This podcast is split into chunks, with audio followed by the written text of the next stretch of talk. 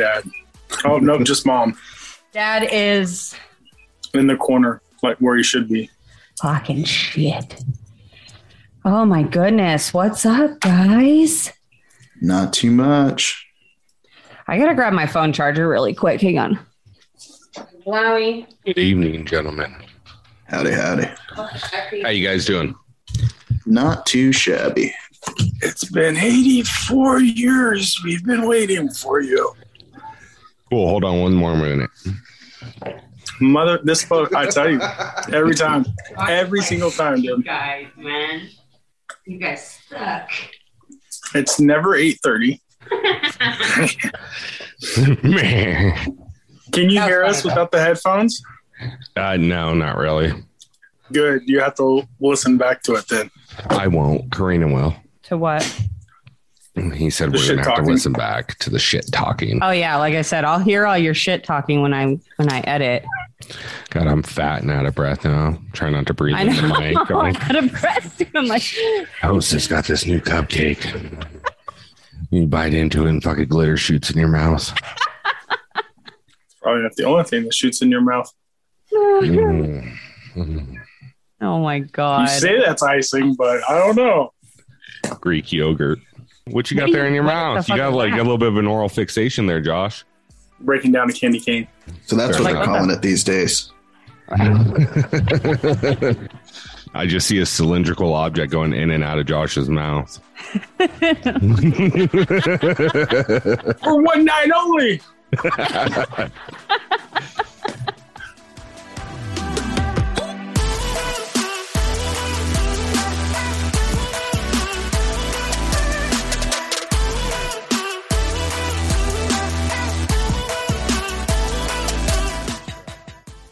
Let's get this fucking show on the road, shall we? Let's do it. Down to business. Look at him. Right? Well, I mean, ready to go tonight. I figure we might as well get the introduction because if we start talking too much, nobody's going to realize that we've got a fourth person on the line tonight with us. It's and true. that is going to be the one and only Tony Lantz. Thank you for joining us, Tony. yeah. My pleasure. So uh, Tony is a member of the Facebook groups with us. He's actually part of our leadership team. Um, really well versed um, in Survivor. Like that's your cup of tea originally. Is that correct? It absolutely is. Yeah. I watched it when it aired and then fell off of it for a bit, got caught up. And then during the pandemic, uh, my wife and I rewatched all the seasons leading up to season 40. Nice, nice. And then uh, if correct me if I'm wrong, but you got into the challenge because of a, survi- a Survivor player, and that's Jay, right? Yeah. So, like, um, the guy who won his season had tweeted out that he was watching Jay's premiere on the challenge. And I was like, I have no idea what the challenge is. So I checked it out. And then during Total Madness, I got caught up on all the other seasons so that I had access to. So I was pretty much caught up by the time that the Total Madness finale uh, aired. Wow. Oh yeah, yeah. Well, and then you know, make a long story short, you I know you've gone back and rewatched because we've had conversations about it thr- throughout the pandemic, and you're pretty much caught up on all the seasons. Am I right? Yeah, I'm missing I'm missing bits and pieces from like the first 10. Um, but I've got access to them, so it's just a matter of finding time to actually sit down and watch them. Yeah. Yeah, I mean that's uh, honestly like I'm pretty much well versed to fresh meat too, and then back before that it's bits and pieces, seasons here and there, um, Yep. and that's going to really kind of show forth tonight. Um, but anyway, so we got Tony Lantz. Sorry guys, that's a long-winded introduction. I just want people to get to know Tony because he's going to be joining us on the podcast more often, and we're really happy to have you on. Um, of course, right next to me is my wife Corrina, and then guys, I know you didn't think I was going to go without saying the beautiful, the bald, the lovely Josh Chambers. Thank you. You're Thank welcome. Welcome, dude. I didn't want you to think I forgot about you, Oh, I know you didn't. I know you didn't. especially with that god awfully ugly yellow shirt. I'm gonna have to add. Oh, that you mean to the. AFC West Championship shirt? Yeah, you know, I, I'd hate it too. I don't care. My team sucks all the time, and they're in the different conference. So My team sucks. All it's like it's like you being CT, being a CT fan, and me being a Josh fan, and you being like, "Oh yeah, CT." I'm like, "All right, yeah, I can't say shit." Like, I'm a Josh fan. no offense to Josh. I actually really like Josh, but that was just the best analogy. I guess I could go even worse, say like Michi or some shit. You, Uh, you just did the Falcons a big disservice. I'm just saying. well, they're doing themselves a disservice. Let's, let's I be mean, honest. do it better. Do it better. I mean, they've been there. They had the whole the dirty bird. You know, uh, they they've been to the game. They they're like they're more like Devin. They've seen the final. They've Yeah, that's a good they one. just suck. And they're entertaining. you know what? And Devin like- doesn't suck. Devin doesn't suck. You know, like no, no, no. Like, But and- um, if I was going to put this to an analogy, like really, because I've actually put thought into this, and I actually I feel bad comparing this challenger to this performance, but I'm going to say Paulie because like just completely badass during all of War of the Worlds two, ran that season. Same with the Falcons, uh, the year they went to the Super Bowl, Yep. and then they ran into CT and the Patriots in the fucking final in 28 3. And the rest is there we go. It's a wrap. God, I love how this has become like a, you know, NFL to challenger like comparison. yeah, like like like I said, I'm a sports fan first, so the analogies are always going to come in. So and that so then who's Kansas City? Uh, Kansas City, Patrick Mahomes. I'm going to say They gotta be. I'm going to say better like say it. they've only won one, so I'm going to say like Rogan. Uh, wrong answer. I'm going to take it over. Rick, take a seat. They are West, 100%. They're their number one fan. West West is a huge Kansas City fan. Okay. Kansas City has won two Super Bowls. West has how won how many challenges? Two. That's I guess that's a good point. That's- you know, That's, fair. You know what? I'll give you that. West is Thank Kansas you. City is West. There you go. I'll give you that. Thank you. I'll give you that. Yeah. See, my football knowledge only comes from Remember the Titans, so I'm I'm pretty much out of out of the mix when it comes to sports if it's not based off a movie that played that sport. Right. We are Yeah. the Titans. Oh, sorry. the mighty, mighty Titans. I like That's what. I watch on Super Bowl Sunday every year. Like no word of a lie, we don't watch the Super Bowl. We watch Remember the Titans and we make Super Bowl snacks and do the whole thing. That's fucking awesome though. I like it. You should just pause a movie about 45 minutes into it and for about 20 minutes call it halftime, eat some more snacks, go back and watch the rest of it. It'd be like a real Super Bowl experience. There was one time that I actually live tweeted all of the games from Remember the Titans during the Super Bowl just to be that guy. Start breaking love down the stats. He went he went 27 for 38 for 245 yards, two touchdowns, one interception. Sunshine. Oh, that does remind me of that like Trevor Lawrence and Sunshine and Nicole Z all look alike. I mean, like, so right back to the challenge. Here we go, baby. All right, guys, welcome back to another episode of Trash Talk Roundtable. Uh, today, we're going to be switching it up since we're in the off season. We're not even talking about All Stars because we missed that train. So here we are. Yeah. Um, can't hop can't hop on now. Yeah, hop on on the final. But with that being said, if you haven't listened already, make sure you check out our tech episode. It dropped uh, Sunday, so two days ago. Uh, with that being said, we're going to switch it up today. And, um, you know, with this last season, we had a really strong rookie performance, and we were talking about it last week and in our last episode. And so we decided that we're going to break down our top three strongest rookie seasons of all time. Um, we've each prepared a list of three. I know for myself, I've got three men, three women. I'm pretty sure everybody else does too. If not, we're gonna fucking freestyle this shit because we like to improvise. We uh, we're gonna be honest. We're gonna undersell here. It's probably gonna be bad, but we're gonna try to over deliver, and hopefully we hit that by the end. That's me. That- yeah, that- like that- that's, you just described me. that's that's my what I- personality I- right there. I was literally telling Tony that exact same thing. I was like, Rick and Corrina, they come in, they have sheets of paper, they have their phones out, they're like legit ready to go. And I'm like, I'm here. Let's do I this. showed up. I got What's up? nothing. and then it turns out, okay. it turns So out I'm all okay. right. Yeah. I love it. Look, I'm just I'm just trying to be mediocre. That's it. I just knew that I was a guy coming on the podcast, so I made sure I had a beard, and I figured that was the only requirement. You're in. I put my hat on. You're doing better than both of us. Well, I, I, just went by the animated photos. I figured that was the best way to do it. Best way to gauge how we were going to make this vibe. Right? Yeah. Well, you know, we're inside, so I don't wear sunglasses. So, but uh, otherwise, like yeah, I look the exact same. Yeah. Like, Ricky, why you're wearing sunglasses? I want to look cool for the pod. Well, we just use the audio still. Still. Well, shit, this is going to be be a fun intro. what? Huh? What? What? What? Huh? Huh? Exactly. What? Some people say cucumber tastes better pickled. Oh, speaking of cucumber, Tony, what are you drinking? I am drinking a cucumber lime mead from a local uh, brewery. Wow. I'm going to be I honest. when yeah. you say mead, I instantly think of Game of Thrones. Same. that's why I'm drinking it out of this. oh my God. Holy fuck. That is awesome. It's like a chalice. It's a carpenter's it's cup. it's made by a local pottery place, so it was only suiting that I use this for local mead.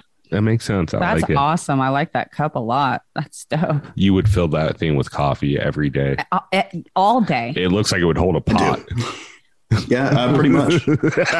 Oh my God. That is a dream. what are you drinking, Josh? Margaritas. That's it's like that much tequila and that much sweet and sour. And a candy cane. and a candy cane. Edit that part out, please. we'll see. We'll see how you behave over the next two days. Look, I am a gentleman and a scholar, humble and lovable. Said no one ever. You're a fucking asshole, Josh. I take a lot of abuse from you on this podcast. Oh my What? God. The last two episodes, the previous 20, I get it from you. So Well, you're used Take to it. taking it, as told by that candy cane.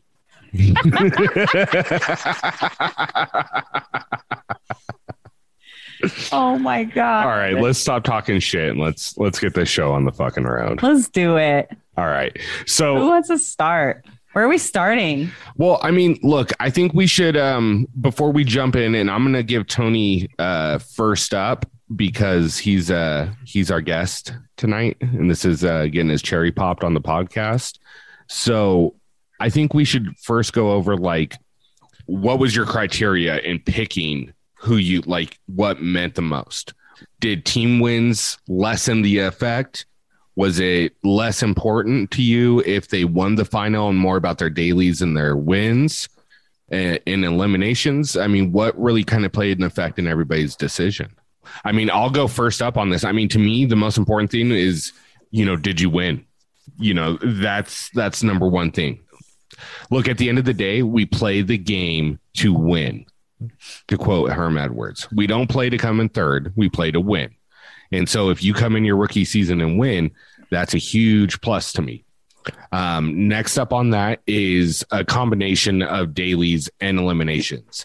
Now, I don't hold people not having eliminations in there. Like if they go the whole season and not go into an elimination, I don't hold that against them because the object of the game is to not get eliminated. So you can't be eliminated if you don't get voted in Facts. Daily wins keeps you out of going at keeps you from going into elimination so that's a big key to me and those are kind of like my main three statistics i'm looking for as well as did they make good tv That's fair. I'll, Josh. uh, I'll or tony please yeah, go Yeah, ahead I'll I'll kind of hop in on that. So I initially was sort of looking at like, did you win? Because really, if you're coming in as a rookie, the goal is to come into the game, win the game. But somewhere along the way, I decided to look at it more like as did you come in as a well-rounded player rather than was there a series of things that made you get to the end and and op- optimally get to the get to the end and win.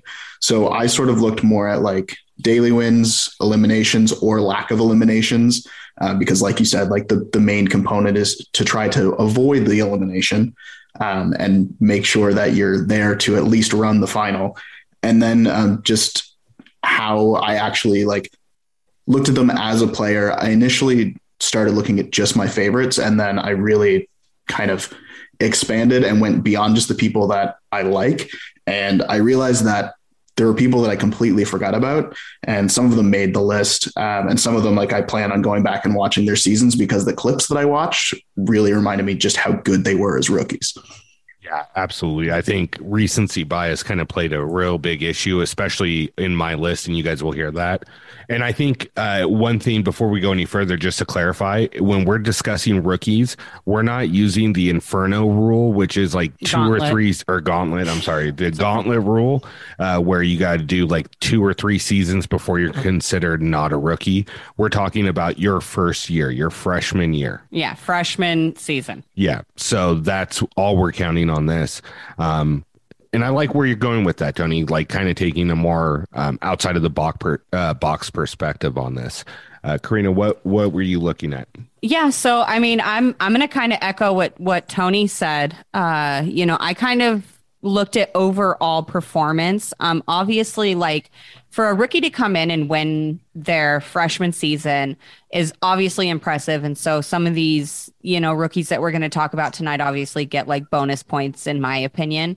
But I don't think that winning the final is everything, especially because and you know we'll give examples as we go through but some of these rookies um, you know will make it to a final and lose by like a few minutes or something like that you know? And so to me that's still super impressive. Or even ones who you know may get sent home right before the final or something like that but absolutely just killed it throughout the entire season as far as like dailies elimination social game entertainment you know, all of those. So I tried to kind of factor everything into the decisions that I made. Um, and I am going to, you know, just kind of give you guys a heads up. I'll probably have like a couple of honorable mentions because I had a lot of trouble like narrowing this down to three guys and three girls just because there's, it, like Tony said, you know, you, you go back and you start reading through and you start watching clips and you're like, dang, I forgot about this person. I forgot how incredible of a rookie season this person had. Um, and so that definitely made it difficult for me to narrow it down to just three and three. So, but that's kind of what I was going off of was just a, a, a whole picture. Josh? I'm I'm uh, echoing a little bit off of what Corrina. I'm glad to see that we're kind of on the same page. All mine, most most of them didn't win the final. Uh, most of them like slayed it during the season, and now they came up third or came up second. Yeah. Uh, a lot of it goes into if you win, you, you're you're definitely going to be a top notch season, and I or a top side top notch rookie that season. And I know that you know your criteria, Rick and Tony, you're, but mine's going to be who stood out the most, who did the most, and definitely made a final.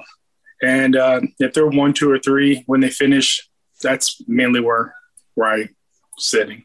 Yeah. Yeah. I agree. Yeah. Yeah, I and look, I have a feeling that some of our names, as much as we're defining things differently, at the end of the day, we're going to look at certain things and be like, "Well, can't really argue that." So Right. we're going to have some similarities in there. Um, so deal with it. you know, Yeah, we'll, really got. probably, we'll probably have some overlapping uh, rookies named here in our top threes or you know whatever our honorable mentions all of that. We'll probably have some people overlapping but i am kind of excited to see because i know that you know obviously there's like the standard you know rookie names that everybody knows um you know who had incredible rookie seasons. And so i know that there's a couple of people that are going to be on all of our lists but based on how we're ranking these people i'm excited to see what the differences are as to where they fall on our lists you know what i mean And uh, one thing I did, well, two things I noticed. One, going back onto my earlier statement as far as like how I'm ranking them, to me, also uh, doing a partnered season or individual is much more impressive than doing a team final. i agree with that yeah So if, you know, and as much as I'm going to use this person as an example, Sarah Greyson, right? right probably for the longest time considered one of the greatest rookies um, seasons ever, and she might have made someone's list on this um, because it was such a large team and they won.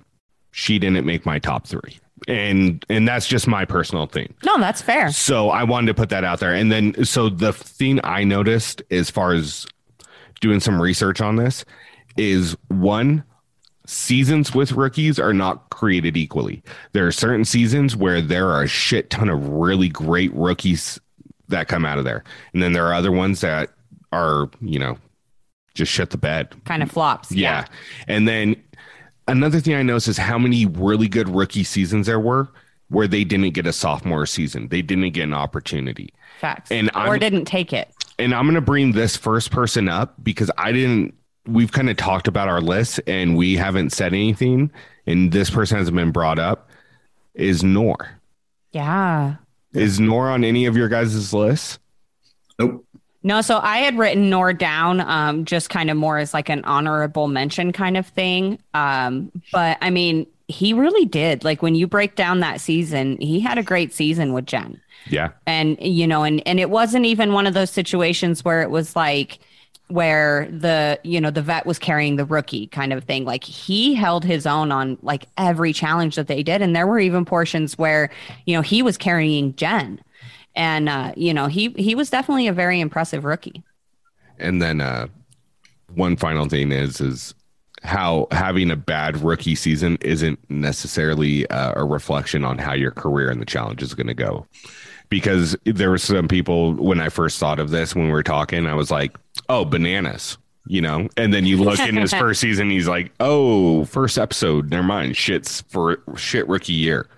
yeah and, that one's crazy too Cara Maria, Yeah. you know, in Fresh Meat too. I was like, oh yeah, yeah, yeah. First She was out. with Darrell. That's going to be. Oh, never mind. They that wasn't good. yeah So yeah But um, with that being said, let's let's no further ado. Um, Tony, why don't you start with your uh, number three? Yeah. So, in response to what you're saying too about like people who didn't necessarily have a great outing, I just want to say that like I'm super pumped for Michaela to come back for another season. I know like first thing I'm going to say is about Survivor, but I was pumped that she was going to be on the show because she was a badass on every season that she's been on. And you see the moments where the rest of the people on the show think, oh shit, she's really smart and she knows what she's doing.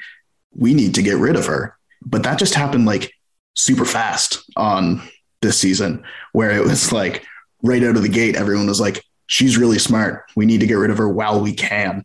And she was out. But I fully believe that she's going to come back and have like a much better second season and potentially third and so on. Um, so my third for this one, I actually went with Theo Campbell from War of the Worlds for my pick.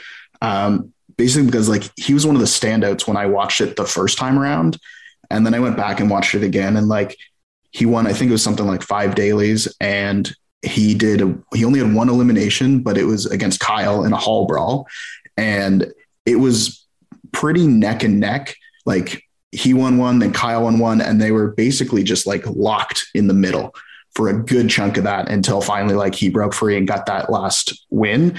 And then I mean he came in second overall in in that final where we had people like DQ'd left, right, and center. So he was my he was my standout for like a third spot finish. And I mean, nothing against him as far as like second or or first place, but he had only one elimination, and for some reason that stuck out to me. Like, despite the fact that I've already said that it doesn't necessarily matter, for Right. whatever reason, when I actually started looking at it, it was like, no, it matters now.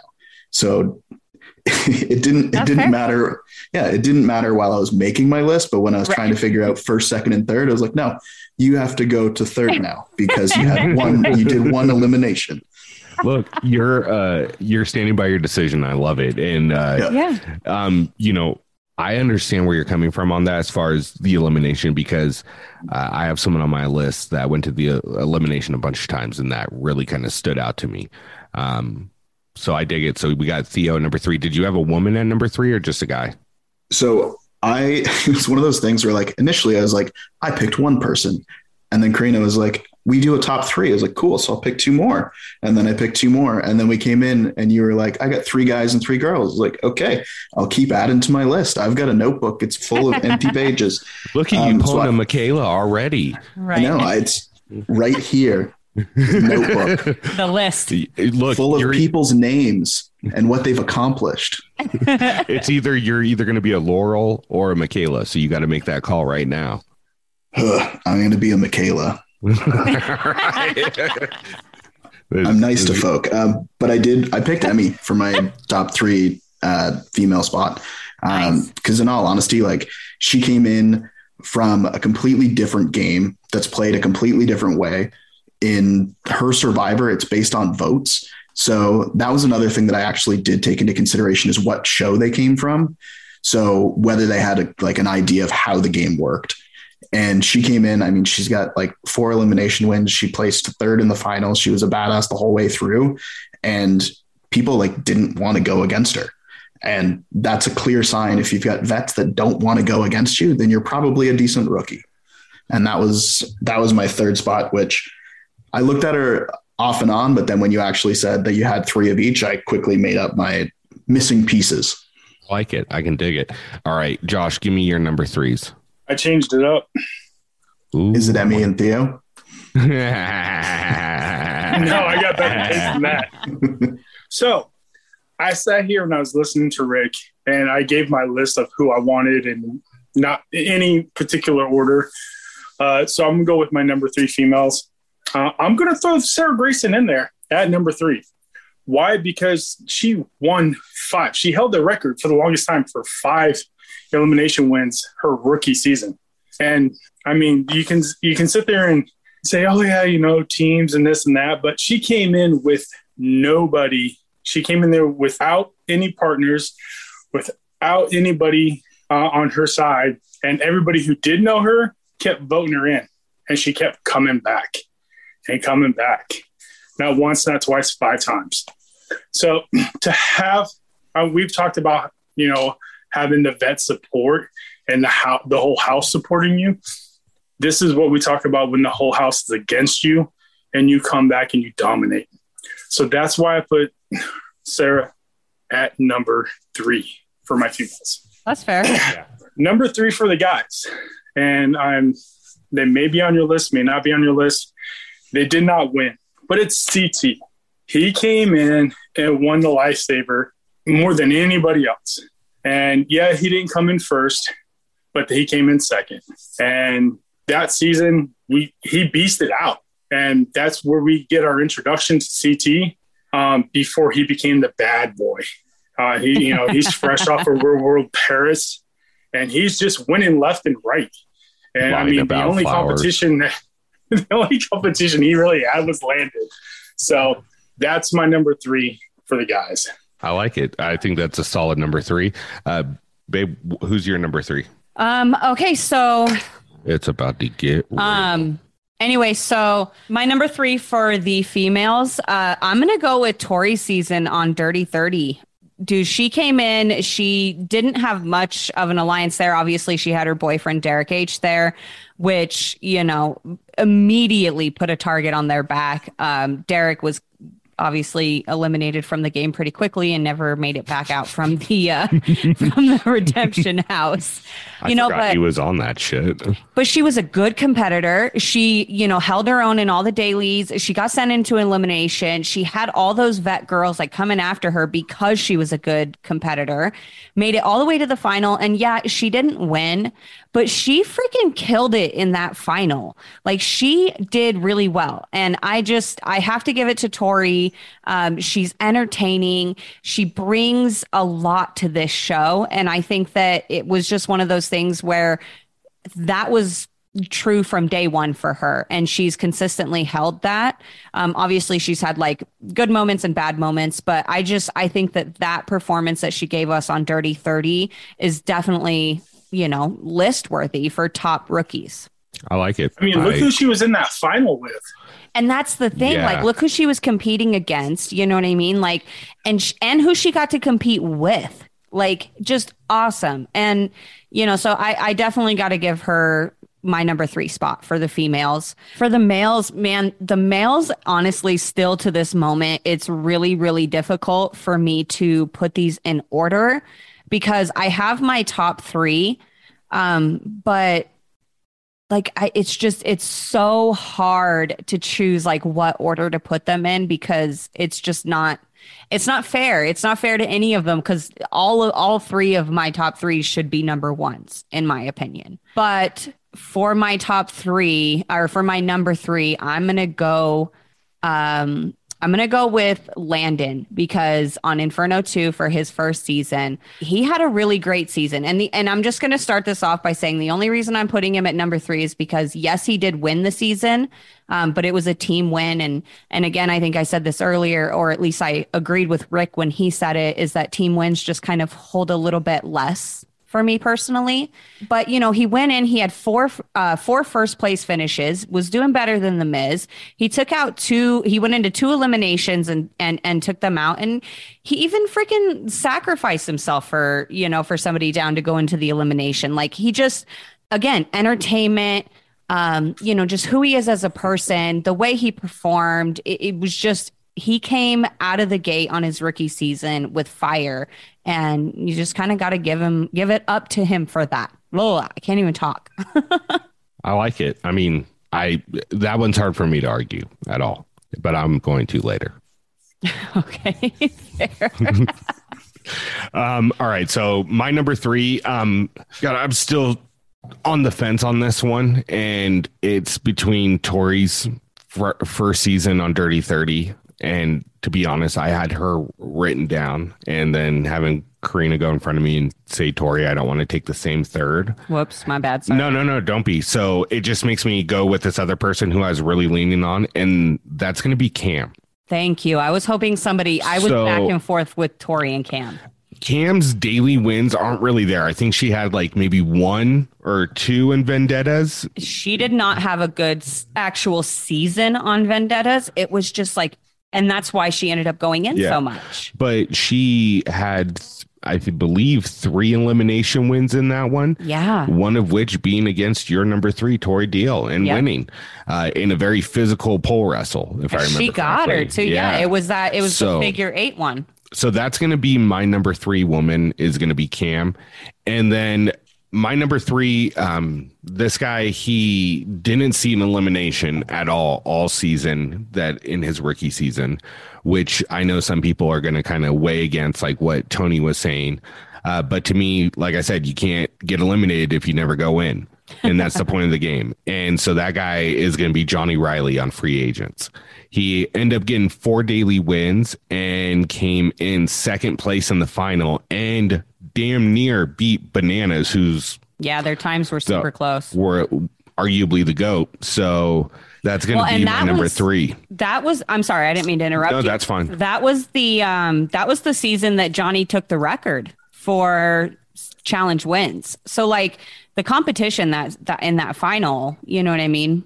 Mm-hmm. I, I, I don't personally I don't personally like Johnny Reilly, but he did have a really good season. So there we go. All right. So Tony, hit us with your number two rookie. So season. my my number two spot for the men contradicts my number three spot, where I said that the only going into the one elimination put him in the three spot.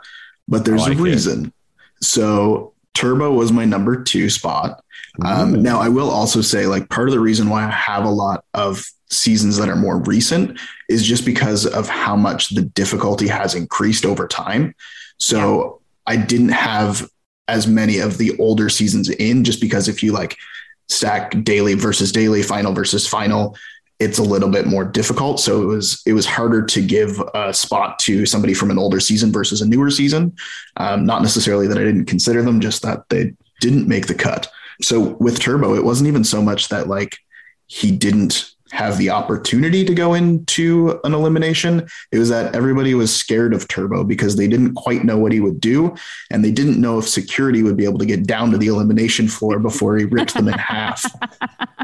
That's true. No lies detected.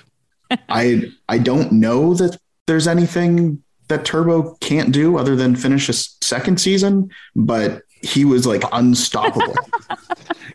he can't handle people copying his walk. I don't blame him. All right, so your number two, two Turbo, I like it. Yeah. Uh, who's your number two woman?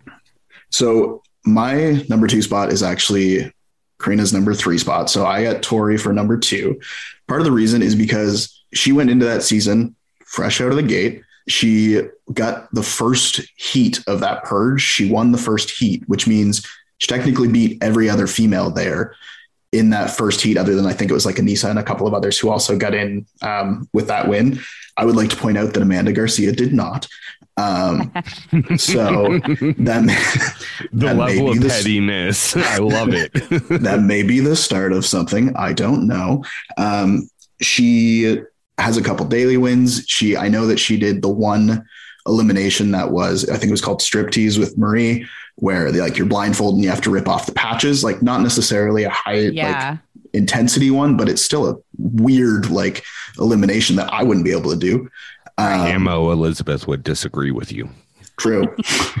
Just saying. Sorry Very to interrupt. But yeah, No, no, no I- it was, you know what? I think in the right circumstances, I think Marie's not physical physicality is not the name of her game.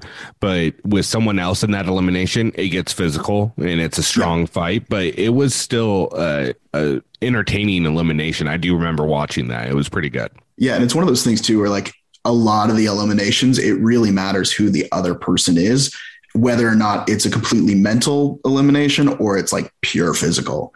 And I did go back and forth on on Tori for the rookie season just because of like overall she did only go into one elimination and like she won a couple dailies, but at the end of the day, like she won the first purge that got her in in front of a bunch of other people.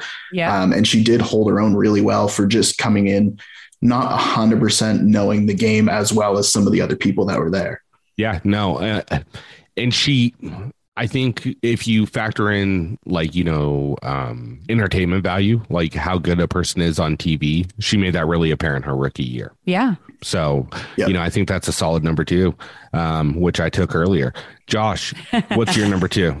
Um, I'm gonna start off with my number two males just because it's quick and easy because it is Corrina's number three. Um, I had I had Sorry. I had, do not be sorry. I mean, I, I've said it before. Me and you are usually on the same page. You know, Yeah. hit or miss a little bit, um, and that's what I like about working with you. Other than the the person to your left, um, I got Landon. I mean, y- y- you said it best. There's nothing that you said that I that I can even add to it. But to volunteer yourself to go into an elimination and winning says a lot. I mean, Yes. you're the whole point is to to avoid elimination in any way, shape, or form. But to do that, to win, to come back and then win your rookie season, yes, it was a team, but look at that team. That team was stacked. There's you pick any other four people with three male, males and one female, uh, you're gonna have fun trying to beat that team. Facts. Um, but yeah, Lan- Landon is is a number two. If he's he's top three on a lot of people's list, and um, but yeah, that's that's my number two male right there. And my number two female is the other Sarah before she got screwed. She came in a lot of obstacles. She faced a lot of bullying her her rookie season, and the amount of pressure that she took from the champs on a day to day basis, and for her to still keep coming through and fighting. That you- you're a champion in my book if you're able to do that on a daily basis. Absolutely. And to keep coming back season after season after having that type of rookie season, you're my number two girl. I like it. I like it. Um, it look, I'm I'm gonna be honest with Sarah Rice. It was um, if she, I don't know. I think if that was an if that was a partnered season and because that was a team team season, if I remember correctly. Yeah, it was a it was a team season, and Sarah's Yeah. team got all the way down to just her and Kellyanne for the final. yeah, but I remember that. But the Yeah. thing the thing about it too is like if you guys think back to that final, they were in front and they were out ahead for quite a while, quite Mhm. a bit. yeah, And I hate, I don't, you know, the it, I hate to put blame anywhere, and it's not necessarily blame, but I just want to say, like, if Kellyanne hadn't have gotten stuck at that checkpoint, they would have won that final. And Sarah and Sarah would have been a champion on her freshman season. So, like, I can't even argue Sarah being on your list. So yeah, and and and that's kind of the issue. that's the issue with a few of these people. Like, how do you argue against CT's rookie season, right? Like, Yeah. the only real argument you have against it is it's not even his best season, but it's a hell of a rookie season, right? I do like how you went Sarah, Sarah though. So props right. there. Yeah. That was kind of Yeah. that was kind of funny. I mean, I didn't even have Sarah Greyson on my list, until you said something. And then I looked it up because she was on a Yeah. page that I was looking at for somebody else. And I'm like, you know what? Fuck Rick. She's number You- three.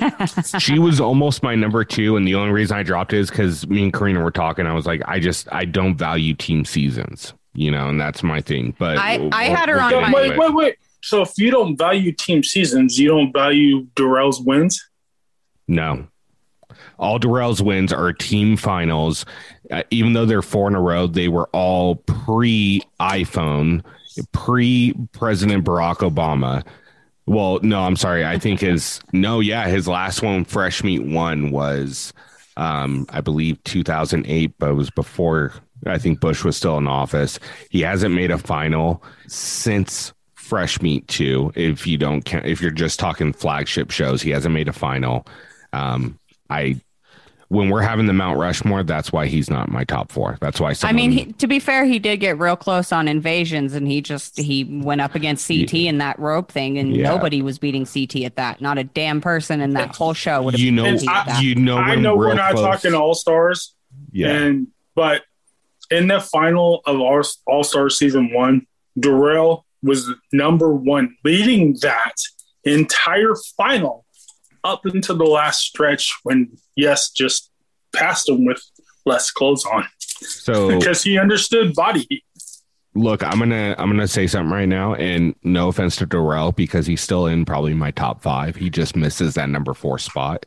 But both those things you guys just said, um, he got real close, and he got real close. Only counts if you're playing fucking horseshoes or throwing hand grenades. So So finishing second doesn't matter to you, and his four wins because they were teams don't matter to you. Got it. pre, not even this decade, the last decade. Yes. you got anything else you want to ask, Josh? All right, Barbara Barbara Walters. Look at him, just so stoic. oh my gosh. All right, number two. All right. So uh, for my number two, um, I'll hop over and I'll do my number two for the men. And uh, my number two for the men is going to be Wes. Now, Wes had an impeccable rookie season when you break it down. Like, he came in um, with his real world Austin cast, right? And like they, for whatever reason, were unliked and not wanted from the fucking get go. The entire house was after Austin. And actually, I don't want to say for no one reason. It was because they were all in relationships, right? You guys, we had Danny and Melinda, and we had uh, Wes and Johanna. And so everybody was coupled up, and and that's obviously a threat in the house. So they were right from day one. And then the house was pitting them against each other in eliminations. So, like, Wes had to take out his friend, his best friend. He had to take out his own girlfriend. He had to drag Casey through, I mean, what was it, like four elimination, four of the, um, what did they call him that season? Um, what the F? Exiles. Oh my God. Oh God, don't even use that. Just say eliminations. Exile sounds fucking stupid. Anyway, so um they got sent to like four exiles, didn't they? Him and Casey. Shut up. You are such a child. That's what I'm they so- called them that I'm season. sorry, but like I people, know it's stupid. People are like, "Oh, the fucking spy theme. It's so stupid. How many explosions? Like it's fucking new. Let's send them to exile." right? It's Better I- than the dude, Presidio. Oh Jesus Christ! The layer? troika. why do they have a different name for the elimination ring every fucking season? I don't get that. Like It's just cool call thing. it Thing to do. just just just call it the the the are just pick one and call it that every season. I don't get it. But anyway, It's so you don't know what's coming. You're And- surprised.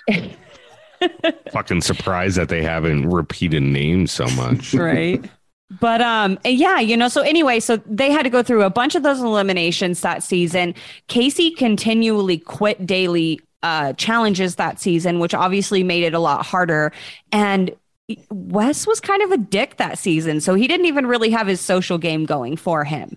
You know, so it was literally just him like beasting out all season. And even though he didn't win that season, I still think it was one of the more impressive rookie seasons that we've seen in challenge history. All right, so who's your number two woman? Oh, I almost forgot about that one. So uh, for my number two woman, I, as much as I battled with this one because I I have a personal um, non preference for this person. Um, but I'm going to have to give my number two spot to Ninja. Um, she came in, she gave an impeccable performance on her rookie season. She was partnered up with Paulie. They absolutely fucking killed it that season. She made it to the final, and she was the only woman to finish that. Um, that final and it was the hardest final of like ever still to this day probably the hardest final that we have seen was on War of the Worlds. And she, you know, she completed it. Granted, she didn't win. There wasn't a first place for girls or or even a second place. Um, but she finished it and she, you know, she hung in there in there with all those guys and like Wes, Theo, Turbo. Like that's just to me that is impressive. Whether I like her on a personal level or not, it was a very impressive performance. Um, and I think that she definitely deserved a spot. So I like it. I like it. All right. So my number two guy um, is a repeat of Tony's number three is going to be Theo Campbell from War of the Worlds. Um, the reason I'm going with Theo on this is he was one of the few rookies that season that wasn't carried by their teammate in War of the Worlds one. Um, majority of the other rookies were carried by their veteran teammate. I think the exclusions were Ashley Cain with Cam, Theo with Cara, uh, and then Ninja with Paulie. And then obviously Nany with Turbo. But he, uh, if I remember correctly, five daily wins that season and one elimination to get into the final, which Tony brought up was against Kyle in a hall brawl. Now, while hall brawl might not be Kyle's cup of tea, he's still six foot two, probably pushing close to 200 pounds um, is an athletic guy and has been proven to be an elimination beast, especially when it comes to physical eliminations. And then not only that, he runs the hardest final in the history of the challenge and loses by what's rumored to be a couple of minutes after Turbo got a huge lead because of not having to do the food and getting through the math problem a little bit quicker. Right. Um, but just based off pure endurance and physical abilities, Theo might be the most dominant rookie of all time. You know, I think two is a fitting spot for him, especially for that performance that season.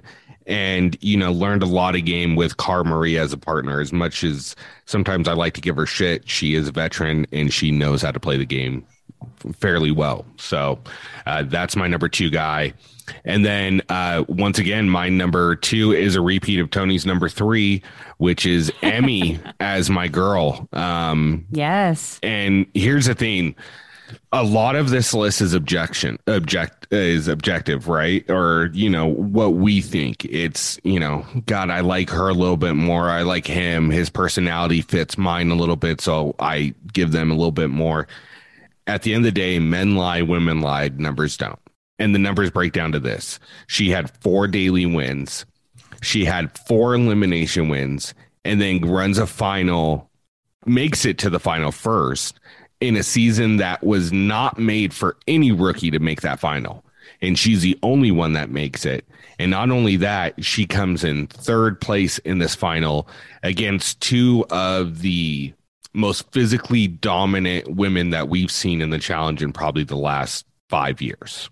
So that's my number two spot is Emy for most best rookie season ever. So, all right, guys. Now, what we're going to do is we're going to go ahead and we're going to run through a few honorable mentions, people that were really close, just didn't make our top three. Yeah. Um, anybody want to jump in with their first honorable mention? I'll start it off. Okay. All right. Um, so Leroy was not on my list. Um, and I went back into his stuff in order to put Leroy somewhere in my top three. And in doing so, I feel that we absolutely have to give an honorable mention to Mike because Mike yes. is not cut out for the challenge. No, like, no, no, at all. Like he, he's not built for this. Um, but he actually kind of like, he definitely didn't worry anybody physically, right. but the other players weren't 100% sure what he could do mentally. Yeah. So they really didn't want to go into an elimination with him with a puzzle. So he really kind of like saved Leroy's butt a little bit in that sense where they did really well together. They won when they needed to, but then nobody really wanted to put them in because they weren't quite sure that they could fluke a physical elimination against him. Yeah. And yes, Mhm. they quit before doing the last leg of the final, but as much as I don't want to say that like quitting should be rewarded, um, like third place was going to get nothing anyway. Right. And if Well, you get wasn't- nothing, yeah, I'm sorry. Go ahead. No, go ahead. I was just going to say like if you get nothing and you get hurt, then you'd get double nothing. Yeah, and he already, yeah, that's that's no winning ever situation. Well, and and Yeah. and and just kind of uh, bouncing off of that, from what I remember, and I could be wrong because it's been a little bit since I've watched uh, that season and that final. Uh, but from what I remember, he quit on the last day, right before the last climb up that last mountain, uh, because he woke up like when he had woken up, he was really sick and he didn't feel good. Um, and he was like lightheaded and dizzy. And, you know, and he had even talked to Leroy and was like, bro, are you sure? Like, I don't want to disappoint you. And Lee's like, dude, I'd rather us stop now than us try to climb this and you end up getting hurt, falling, whatever. So, I mean, to me, there's a difference between quitting for that type of situation um, versus like you know Jay, what's his face from Exes two that was with Ugh. Jenna and quit because he didn't want to drink the fish soup gut soup thing. Or the guy that So- missed his girlfriend. N- well, that guy didn't quit in a final though. That's different. He quit in the middle of the season, but same idea. Yeah, the guy who quit because he missed his girlfriend or whatever. You know, that's different. Like so. I, I, I like that. I like Mike on your honorable mentions. I, I agree with that. Yeah, and, And I, I- think uh, I was just going to say real quick, jump in. I think a lot has to be said on the season that is that person's rookie year, and the fact that Leroy showed up on Rivals, which was arguably one of the most stacked seasons in challenge history. Yeah. And they made it as far as they did. I, I think that's, yeah, I completely agree with you, Tony, on this. Well, and it's a good indicator too, in that like, yes, they quit, but TJ didn't really give him shit for it. And like, Right. if somebody quits and they could do it, and he knows that they could do it, and they're just quitting because they can't be bothered, then he gives them shit for it. And right. he like he was like, cool, I get it. Like, if that's what you want to do, then that's what you want to do. But that was that. Like, he didn't ream them. Right, right. Well, and I, I- don't know if everybody knows this. I know that I've caught this on an interview or two um, with TJ. Is that he's said before that how this typically plays out is that a lot of the time when uh, challengers want to quit or need to go home early or whatever, a lot of the time TJ doesn't even know what's going on. Production will either just kind of tell him like, "Hey, it's a legit reason," or "No, it's not a legit reason. Ream his ass. Go for it. Do whatever you want." Or they'll be like, "Hey, it's a legit reason. Go easy on him," kind of thing. And so I, you know, and so I think that that kind of helps determine how hard TJ will go in on somebody. Is he may not even know what's going on but production more makes those calls as far as like you know and obviously this was a more like i said a more legit reason because it came down to safety and health and you know you can't really blame somebody for that especially like you said with it being third place there's no prize money for it so what's the point no i i, I like that one Okay. Uh, I'm going to hop in on this one. Um, so both of these guys were really close to hitting my honorable mention, or I'm sorry, to hit my top three, uh, but just missed out. And the reason they missed out is because they didn't finish their final. Um, if they finish their final, they might be mm, number two, even number one. Um, and that's going to be Jordan and Marlon in Rivals too. oh yeah um, you know, they got, uh, I believe, one daily win, uh, two elimination wins. Uh, one of them being a highly physical one that Marlon on his own pretty much guaranteed a win in. so impressive Um, honestly, yeah, it's physically one of the more impressive eliminations. And then if they don't tip that fucking kayak, there's a solid chance they finish second yeah behind CT and Wes in that one. I'm not going to say they're going to win that, but they're they're going to. they could have at least competed on date Yeah, they would have competed. they could have beaten bananas and uh tyler Uh, no bananas, and, Frank. Uh, frank, Frank, thank you Yeah, Yeah, Frank. bananas. They could have beat bananas and Frank to that boat. To I- yacht. I agree. So those are that's my first honorable dose honorable mentions since they were on a team. Once again, highly stacked season and rivals too. Um, there were no real layups in there. No. Um, and actually, I have another honorable mention from that same season, but I'll get back to that here in a minute. In a minute, so go ahead, Corrina. Okay. Uh, so my um, I'm gonna also kind of do like a dual honorable mention um, just because one of them was actually listed in somebody's and i believe it was josh's top three. Um, but i had down one of my honorable mentions as CT season. Um, so again just super impressive. He won almost like literally no exaggeration almost every life shield that season um, you know and then went on to the final and came obviously didn't win but just super impressive um, but my my alternate uh, honorable mention for this. I- I'm going to give this one to Paulie. Um, Ooh, I like because it. much like Ninja, you know, he came in and just absolutely dominated. What? He didn't dominate it in his first season. His first season was Final Reckoning. He No. was in the Redemption House. No, I know, but once Oh. they came, once they came back from the redemption Slow house, I roll. Understand. I un- yeah, I Josh- understand. Check yourself in those No. crazy fucking eyes. Go back to watching yourself. TV Let and her mute yourself. Let her finish, and then maybe we'll let you open your mouth. Anyways, um so anyway uh like i was saying much like ninja um he came in and he just he had a good rookie season i know that they got sent to the redemption house and i don't know i know that they sat in the redemption house a lot but there also were was the whole thing of like it wasn't like everybody had an opportunity to get out of the redemption house like they did on dirty 30 right where everybody Yeah. came in and they competed everybody got the chance to compete it was like if you got the luck of pulling the double cross or getting picked, then you know what I mean. So it was just, it was a, it, I didn't like the format that season, but once him and uh, him and Natalie came back and made it back into the house, they came back and they won like two or three daily challenges back to back to back. Then they go on to the final and they literally barely lost that thing. And I've said it before, I'll say it again. If Natalie had not ran the wrong way, there is a high possibility that that money decision never would have even came down to Ashley and Hunter. Just saying. so I will give you the fact that politically in that Redemption House, like that was a big, a big pull. It wasn't so much And like, that's the other thing like, too. so he did dominate that Redemption House. I'll give you that. Yeah. And especially politically because he was him and Natalie were the ones chosen I think every fucking time to keep coming back. Correct. But a lot of the elimination losses that sent them back to the redemption house, Paulie held his own. Yeah. It was Natalie, like No, the one where they had to pull the thing through. You know what I mean? Like yeah. a lot of those elimination losses that sent them back to the house were due to Natalie. It wasn't even due to Paulie Um, you know, so She killed And that ball elimination. she killed though. that ball elimination Yeah. though. But yeah, that and is thi- true. this is the redemption house is the reason that Paulie is not on my top three and is just in my honorable mentions. Um, because I just feel like it's worth mentioning that he did have a good season. He gave us a great opening performance. Um, it just, you know, and even with a partner who couldn't necessarily hold her own in elimination, he still managed to stay on the fucking show.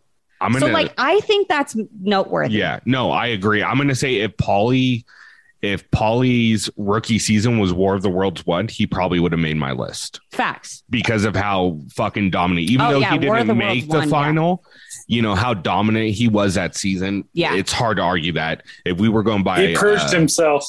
He did, He- and he admits it. If, but if War of the Worlds one was does. his rookie season, he would have absolutely probably been either my number two or possibly number one. I, I think solid number two is a good, Yeah. a I have- solid, yeah. solid number two, not a watery Absolutely. one. Yeah. Um, Josh, what's you got any honorable mentions you want to throw out there? So again, me and Corrina are eye to eye. Dude, stop kissing ass. no, dude, Paulie. I have I have two guys that were right there on the list, and one of them was definitely Paulie. And we talked about this when we when we had the interview with him.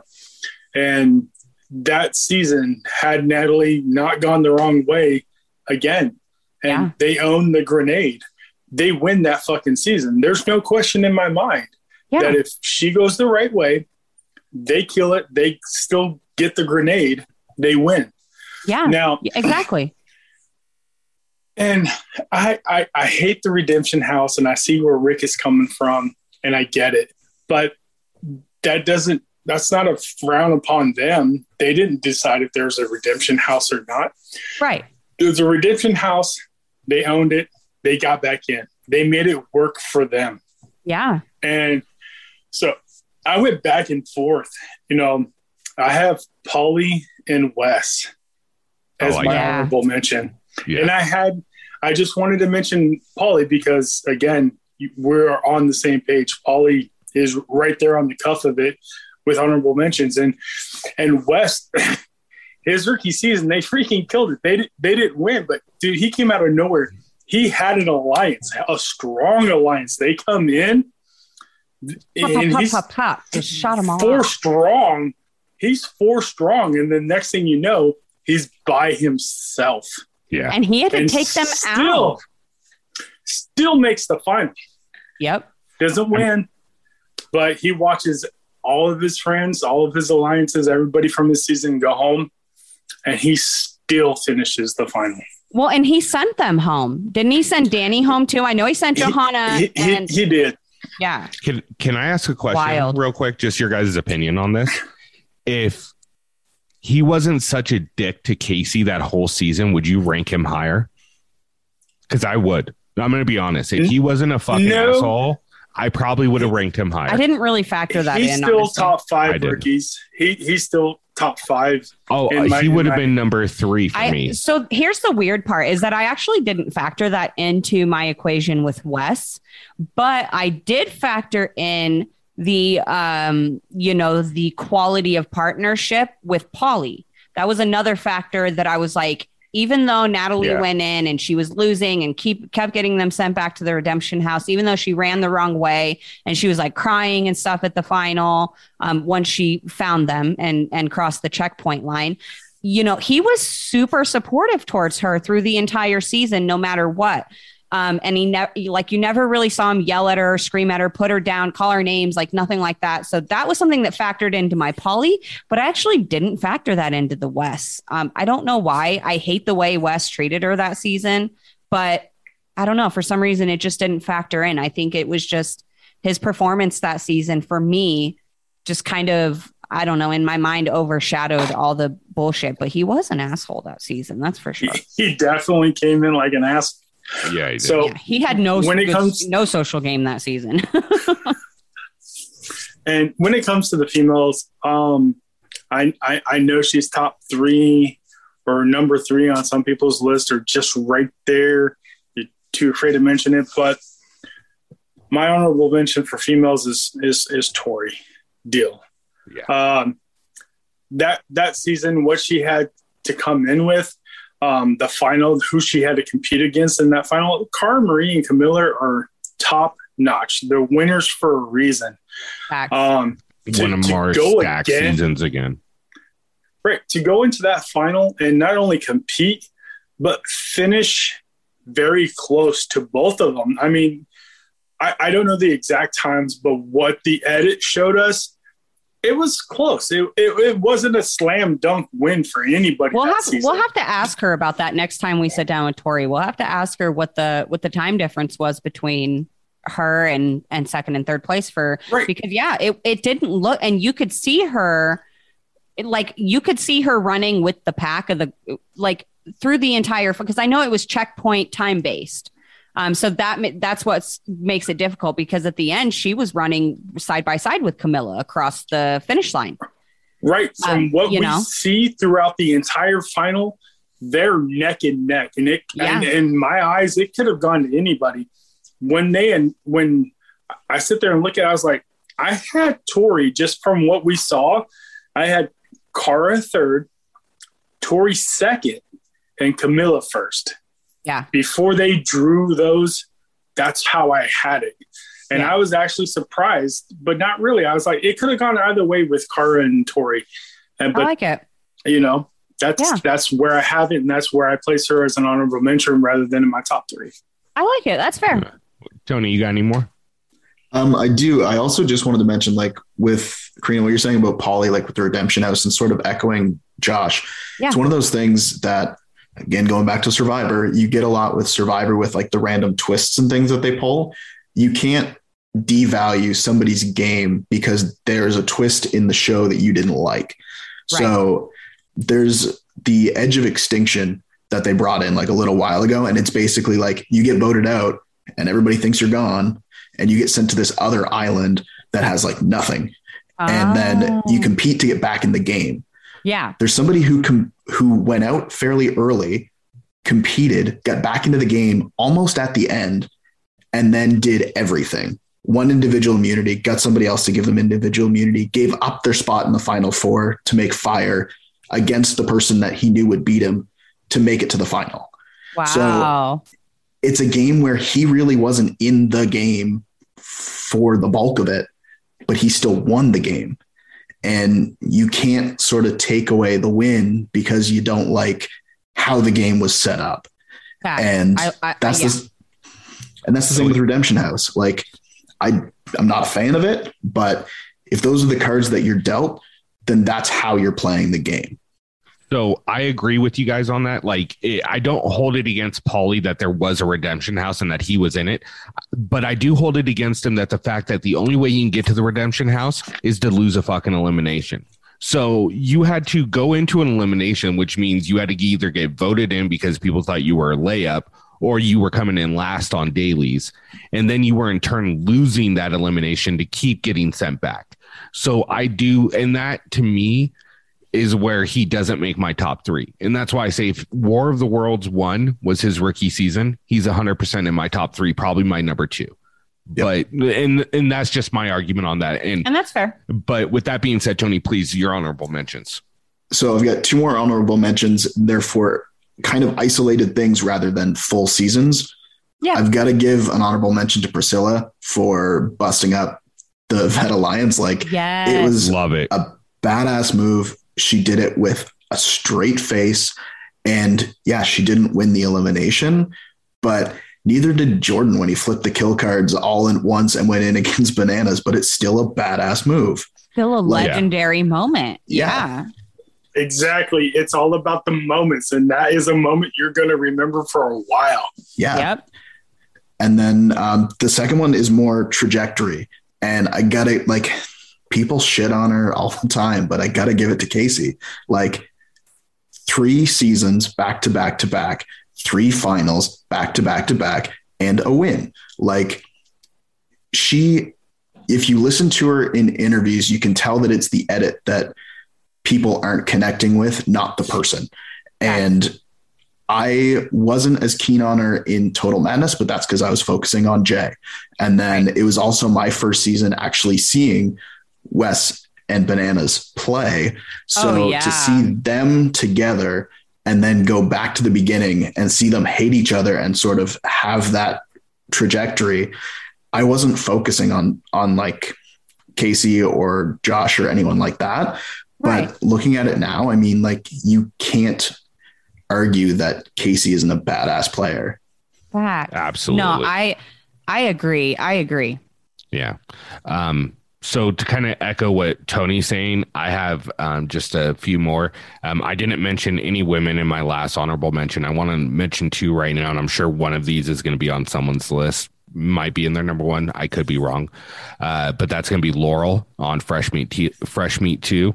Um, you know, yes, she did get partnered with a champion in Kenny, and who's you know debatable on top 10 all time. I know some people have a certain type of feeling yeah. towards Kenny and other people don't. So, with that being said, that's one honorable mention. But I'm surprised nobody had this one as their number three. And it just, I have a recency bias, and that's why it wasn't there. Is Cook in Fresh Meat or in uh, Rivals 2. I mean, because it's it's not every day that you get paired with a two-time champ, even though she wasn't a two-time champ at that time, Cara Maria, and you're the one that's carrying that team. And so Cook was a total badass and end up coming in what second in that final against Emily S and Paula Walnuts. Yeah. Um, so that's my other honorable mention. Um, okay, so I have a couple females as well. And so just real quick, again, I'm just going to echo Tony. Um, I also had Casey on my honorable mentions. Um, just again, just a, a super she's super super impressive especially when you look at her entire career thus far three seasons three finals a win. Um, you know she's got elimination wins she's got daily wins. Um, but that first season and her competing on total madness that was a tough final. She was competing against jenny west. Um, you know and she finished that final and she went into elimination. She um, why are you looking at me like that? I'm trying to. Would she have won that if if Jenny West wasn't there? Would did she finish second, yeah i'm pretty She sure had to math. second yeah or did she? I'm just trying to remember if she got Who kicked at the, th- math who was or the third girl on on that season it was uh it was Melissa, wasn't it? 'Cause Melissa. Bailey got eliminated because of Melissa her got knee. kicked out. So yes, Casey finished She had the behind math. Jenny West. She had the math, yeah. So Casey finished. that was God, Josh. I'm sorry. So Casey, um, you know, she she finished second behind Jenny West on that um on the Total Madness final, and you know, just super impressive. So definitely going to echo that one. And then my other honorable mention, I had a feeling that nobody would have this person on their list. And it wasn't like the most impressive season, but I definitely think that it deserves a shout out. I'm going to give it to Svets from the duel. Like she had, she came in, she had a good alliance set up. She performed well on all the dailies. Um, she went in against Beth and Aneesa, beat both of them in elimination. Granted, the eliminations themselves were shitty and the formats were crappy. But again, we can't blame the competitor for the shitty way that the game is set up. Uh, she still went in and she won. And then she goes on to the final and she was literally minutes away from winning that final and beating Jody, who like smashed that whole season, right? And so I just think that it's definitely worth a mention. We never got to see Svetlana again after that, and I really would have liked to. I think that she could have grown to become at least a, a middle middle tier to upper middle tier competitor. Um, and I think she would have been a lot of fun to continue watching to grow. Unfortunately, we didn't get that opportunity, but I do think that she deserves, you know, I think that her season was noteworthy. Now, And- that elimination that she won against Aneesa, I, I know we talked about this in our interview with Aneesa, Yeah. is bogus. I hate that elimination in So was the one against Beth, because you know, right, but because only one person had to attempt. the That- elimination was shit, but you still have to give her credit for it because she used her mind. She called Aneesa when she knew that shit was not going to happen. You know what I mean? Right. Had it, No, had Aneesa I- thought, I, you know I, what I, get mean? it. I, I, I get it, but I, I'm only saying I don't like the elimination where only one person is involved. Fact. I think that elimination should never have been invented. no, it shouldn't. and an initial and an elimination needed to be head to head in every way, shape, or form throughout the history of the challenge. But taking that away, yes, she won. It went against Aneesa. Aneesa was thinking with her heart and not her head. And she even admitted to this that she had a Yep. chance to call her out before that, and she didn't. She Yep. pushed the envelope and she ended up costing her the elimination. Yep. So uh, there's Exactly. not you can't take anything against Svetlana at all you just call her one. slut Lana. I I no, I can't say the name. I greatly apologize. Edit it. Svetlana, it's Wait, all I good. No can- worries. Yeah. um, Can I hop in real quick? Blame it on the margaritas. So with No. Svetlana, uh, I'm gonna just go ahead and echo what you all three just said about Paulie, which is don't hold it against, don't hold the That's game structure like Corrina said That's against what we her. said. Well, I'm saying it fucking again. All right. Secondly, Thank you for saying even more- exactly what we just said. Secondly, Thank otherwise Skip. you're gonna miss you're gonna miss this fun fact, Josh. Shut the fuck up before you miss a fun fact that you Go probably Mr. didn't Bayless, know I about apologize. Svetlana. Oh, by the way, Dallas won tonight. In case you didn't know, Skip. Rick's gonna walk out. No, I'm not. I'm just gonna wait till he shuts the fuck up so I can say what I was gonna say. Did you know that Svetlana filed a TPO against the lead singer of Incubus because he said she said he was stalking her? Yes, I heard about that. They went to court. He never met her in his fucking life. He didn't life. even know who she was. Anything. So it's a funny story, guys. Go Google it. yeah, go sure. look that up. What's going on Um, with Svetlana? So In your anyway. Oh. Aside from Svetlana, my last honorable mention that I want to throw out, and I'm happy nobody else brought it up. So I'm going to take it. I'm fucking shout outs to Team San Diego from Battle of the Seasons in 2012 because all four of these guys came in like hating each other. Well, no, Zach and Frank were like friends and like besties the first couple episodes, but then like by about middle season, like that freaking turned. Um, and they all hated each other. They fought all damn season. Uh, you know, they were sent into a couple of eliminations. They, you know, I, I think they even won a, a daily or two. But anyway, just the fact that they had the team dynamic that they had, which was absolute crap, but they were still able to pull it out, work together, make it to the end, and win that final. I just think that it's noteworthy. And they kept their team together the entire season. Like they didn't get along at all. But somehow kept winning eliminations, managed to win the final, managed to keep all four of their team members there the entire time. I just definitely think it's worth a shout out. What what season was that again? I believe that's season Battle of the 20 Seasons. Um, 26, 20, because It was 21 is Battle of the. Seasons. And Yeah, who Battle won of the Battle of the Seasons? San Team Diego. San Diego. They It was did. Zach, Sam, They did. Ashley, Kay, and Frank. And they were all four rookies that season. So, um, so I definitely think that, you know, that that's definitely worth a shout out. I can't believe nobody gave a shout out to Fessy. Made a For what? final rookie For what? season, beat For a what? go in elimination. Just putting it out there. He, he Who was. did he win in elimination? A goat. Jordan. Who?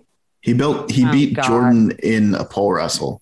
Beat Oh Jordan my in a god, pole he wrestle. beat somebody in a one-handed. Oh come on, dude, get out of here. Dude, don't fucking say wrist. the one handed. I hate that fucking argument because it's bullshit. Dude, it's only seriously? It's It only a it's only a handy. No, no, no. grip. Hold on, hold on.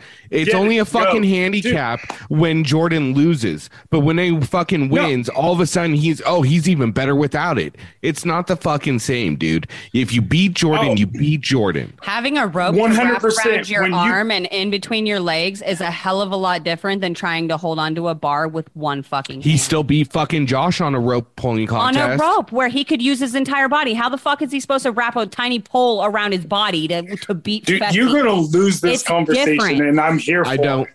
You are. It is different. He still Facts. won an elimination and made a final and finished in. Yes, he did. So Absolutely. Last, I'm just he saying. finished saying. fourth. no, I'm fourth. just. I'm just saying. Okay. No, I think The he's- one thing that I have ever seen Jor- that it's been a detriment to Jordan to have the single hand is when he was partnered with Sarah and they had to do that stupid thing with like the twisting the, twisty ball. thing. Yeah. yeah, with the Because he couldn't yeah, get yeah. the- he has yeah. to use his hand for. And that's what I'm saying. Like holding on to the bar, that little bar for pole wrestle is different than than be, than having like the rope challenge against Josh where he could wrap it around his forearm and his and wrap it in between his legs and use his legs and shit too. Like it's so different to me. And he- Talk about Fessy in his rookie season. Get out of here, I'm just saying. Not even close. you can put him on That's your why he's not mention on list. anybody else's Just list saying he had it's just as good a freshman year as Casey did. I mean, Jay took out CT Yeah, exactly. in his That's- rookie yeah. season, Yeah. and I mean, he if took he would out, have made the final, he would have been an honorable mention. if he, He wouldn't would've been- been, he would've been ground into the Bob floor by Rogan. Yeah. Yeah. fucking- if Rogan hadn't have tried to kill him. So, All right, uh, so- hold- uh, real quick, and you can edit this out. Just, I just want to ask your guys' opinion on this. Do you consider Ro- War of the Worlds two Rogan's rookie year, even though he was only on Vendettas. Vendettas for like twenty minutes? Yes, yes, because he was unable to finish the very first thing. He is The very first still daily, a yeah. rookie. He's still a rookie his following season, only I- because he didn't finish the very first thing that was asked of him. I consider like that to be an, a, the equivalent of like a purge, though. Like Uh, yeah. Well, That he- run up- he medically DQ'd though. Yeah, Inability to finish the first Yeah. thing. yeah, You know, I and we've had this discussion, and I, and I'm glad there's somebody else involved. When when it comes to to labeling people rookies, if you finish or you're able to finish everything that's asked of you, like your very first purge, the way that they opened that, I loved it. But if you weren't able to even medically finish that, you, eh, you might as well not even been So as long as they compared finish, to a, compete, a competitor. But he was on the screen. Wasn't able to finish it. so you're saying as long as they finish the first daily challenge, then that counts as their rookie season. So if they get Okay, sent so- home episode one, they lose the first daily challenge, lose the first elimination, they're sent home.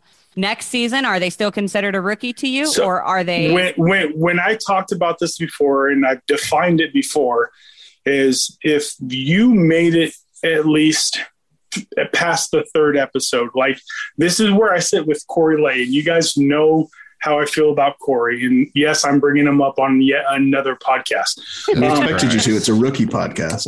He's out episode three. yeah, the what he was able to do in those three episodes and those eliminations, the fact that he demolished everybody in that very first episode in that elimination and carried them. Yes, people know of him. Do I consider him a rookie going into his second season? Oh, I'm on the line. I'm on the fence 100% only because it was only three episodes into a six month show. So here's So- my theme with him. He won an is- elimination, so he's no longer a rookie. right. So here's my thing with it. Um, the only reason I'm on the fence with Rogan is because he did not even finish that daily. He did not make it to the finish line, and that was the very first, very first thing. To me, bananas. As soon as he finished that first daily on the duel, he that's his rookie season. He finished the first thing. He went into an elimination and lost. Even though he was out the first episode, that's his rookie year to So me. second, yeah, and then second season Yeah. back, he's no longer a rookie. Rogan's tough for me because, like I said, he doesn't even finish. It's like And he might fair. as he might as well have been an alternate at that point. And you know that's what I mean? So, So I if mean, Mc- if that, If Michaela and Renan come back, they're no longer rookies. No, so if they finished Michaela comes back, she's no longer a rookie because Not Renan's not coming back. no, Yeah, Brennan's Brennan's not, not coming, coming back. back. No, no, to me, she's not. She finished a daily. She did an elimination and lost. That was her rookie. It's no different than Johnny Bananas. that's fair.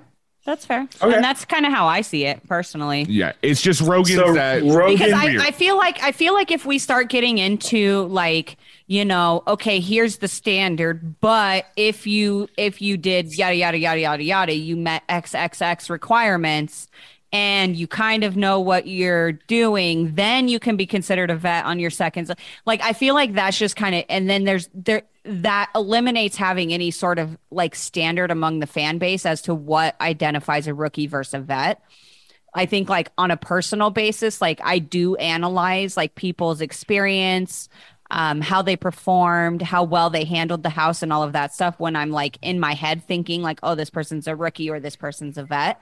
But like to put it down on paper, I yeah, I typically go with if you finished the if you finish the first daily or the first elimination or whatever from your first rookie season, like that's it. When you come back, you're no longer a fucking rookie and you better have learned something from your previous season. Yeah, like to me, Rogan, uh, to put a sports analogy on it for football, was looking at Josh's shirt and just thinking about it, is like if if Patrick Mahomes got injured in pregame warmups on week one of the regular season of his rookie year and then missed a whole year, when he came back that next year, he'd be considered a rookie because he never played a game that first year. So that's how I kind of look at it with Rogan. Yeah. But uh, uh, I'm glad we we had that kind of talk and kind of figured that out. I, I agree with the Rogan situation 100%.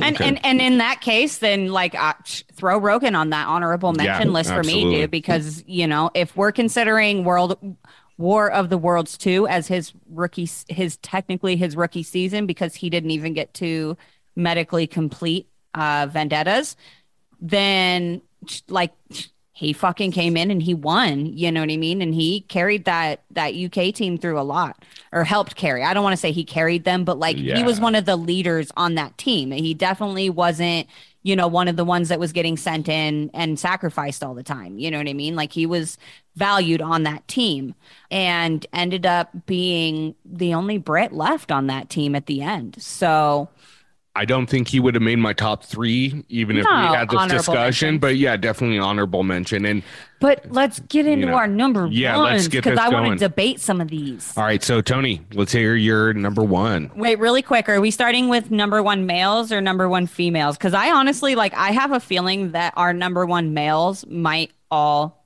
Let's just go. be the same. let's just go one male. Nobody's got my number one. I guarantee it. One Okay. male. I'll put then money on female, it and then we'll go to the next person, male, female. So Tony, who's your number one male, and then your number one female? So I had initially done top three and I didn't split them male female. So Wes was my number two spot. And by proxy, when I added in the top three men, top three women, he ended up at the top of the pack. Um, we've already really talked about why he's on everyone's list in various spots. So there's not really much point in getting into it any further. Wes is a badass. fact, yeah, like, and the only thing that I wanted to mention was the reason that I didn't factor in his attitude is based on the Jordan principle. And what I mean by that is he was a dick, but he could back it up throughout that season. Mhm. And Right. m- much like Jordan can be an absolute dick, but he can back it up because he's Jordan. And that's sort of that's why I didn't really put him any further down because of it. And then just by nature of the beast, he ended up my top male. As far as top female, I picked Kam for her Love rookie it. season. I love And it. a couple factors that went into it. She came in from a dating show and it was before she was really starting to train. So whole new game, whole new dynamic. She was not once in the troika because that's a thing they decided to call it that season, which whatever. Um, Um, but she did well enough socially to not be in every single time. She's also the only player to go against two mercenaries.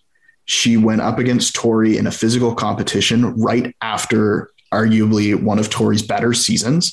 And she went up against Ashley as her other one. So she went up against like two very solid competitors yeah. and they were the mercenaries. At one point, I think when she went against Ashley, she actually said like they have to bring in people from outside of the game in order to try to get me out at this point. yeah. And then the last one that she, the last elimination that she was in, yeah, yes, it was against Natalie, but it was like Natalie's a gymnast and Natalie's more minute and like compact than Kam is. And it was all about agility and it was those stupid wires. And Kam like lapped her basically. he did, Yeah. Natalie got flipped upside down and got stuck, and Kam got flipped upside down and just kept going. And she rang the bell and got Natalie out of there. And I mean, ultimately, she got cut day one of the final. Um, I think Nicole DQ'd, and then Yeah. Kam just like had to do nothing for the last I think- challenge. Didn't Kam get stuck um, having to bury the log or something like Yeah. that? Was that on She- that yeah, she she ended up. Uh, she was in last in that endurance portion at the end and had to bury that log because Nicole Z got injured and um, so it came down to Kayla, Cara, Zach, and who was the other guy in there? One, it was it Kyle or was yeah, it was Kyle. Kyle. Kam yeah. got Kam got stuck by the cards. Yeah, she The got high stuck. low. Yeah, the Yeah, high but- low cards, and then and then uh, Melissa made her bury finish. a log. Yeah. Yeah, made So- her bury a log. I love it. Oh my god. Yeah. That was the she was my number one Kam. spot, not number two. I love it. I Delayed I love sorry. it. Uh, all right, so we've got. Uh, so Tony's number three is Theo and Emy. Number two, Turbo and Tori. Number one, Wes and Kam. Josh, let's get your number ones. Oh, my number ones probably shouldn't be number ones, but I don't I don't I don't care if you finish first. I don't care if you win your rookie season. It's all about what you do in your season to be remembered and the fact that you actually made the final. So when it comes to females, I have Laurel. Laurel is my number one. Rookies, uh, when it comes to fresh meat too, she just killed it. she was matched with Mr. Beautiful and Yeah. she made him look bad. So you're coming in your rookie season and you're making somebody like Kenny look bad. Yeah. You're something. Yeah. To be remembered. And yeah, they didn't win, but they were in that final. It was their final to lose. And yes, they lost, but she and she carried that team and she made Yeah. Kenny look bad. And that's why she is my number one for for females rookies of all time. Love it. Now, when it comes to the males, nobody's mentioned this person in any way, mm-hmm. shape, or form, not even a whisper. Did he win? No. Do you remember his name? Yes. Is it for his rookie season?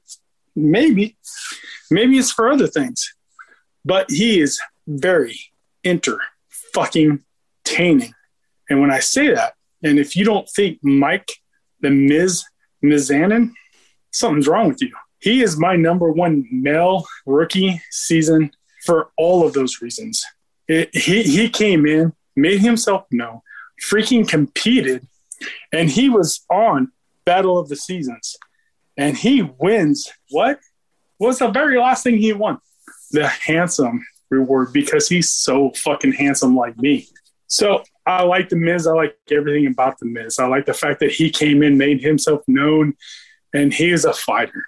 And he made multiple, multiple finals. And he is a finals champion. And he's gone on to be the most recognized intercontinental champion ever in the WWE. Debatable. And that's why he's my number one.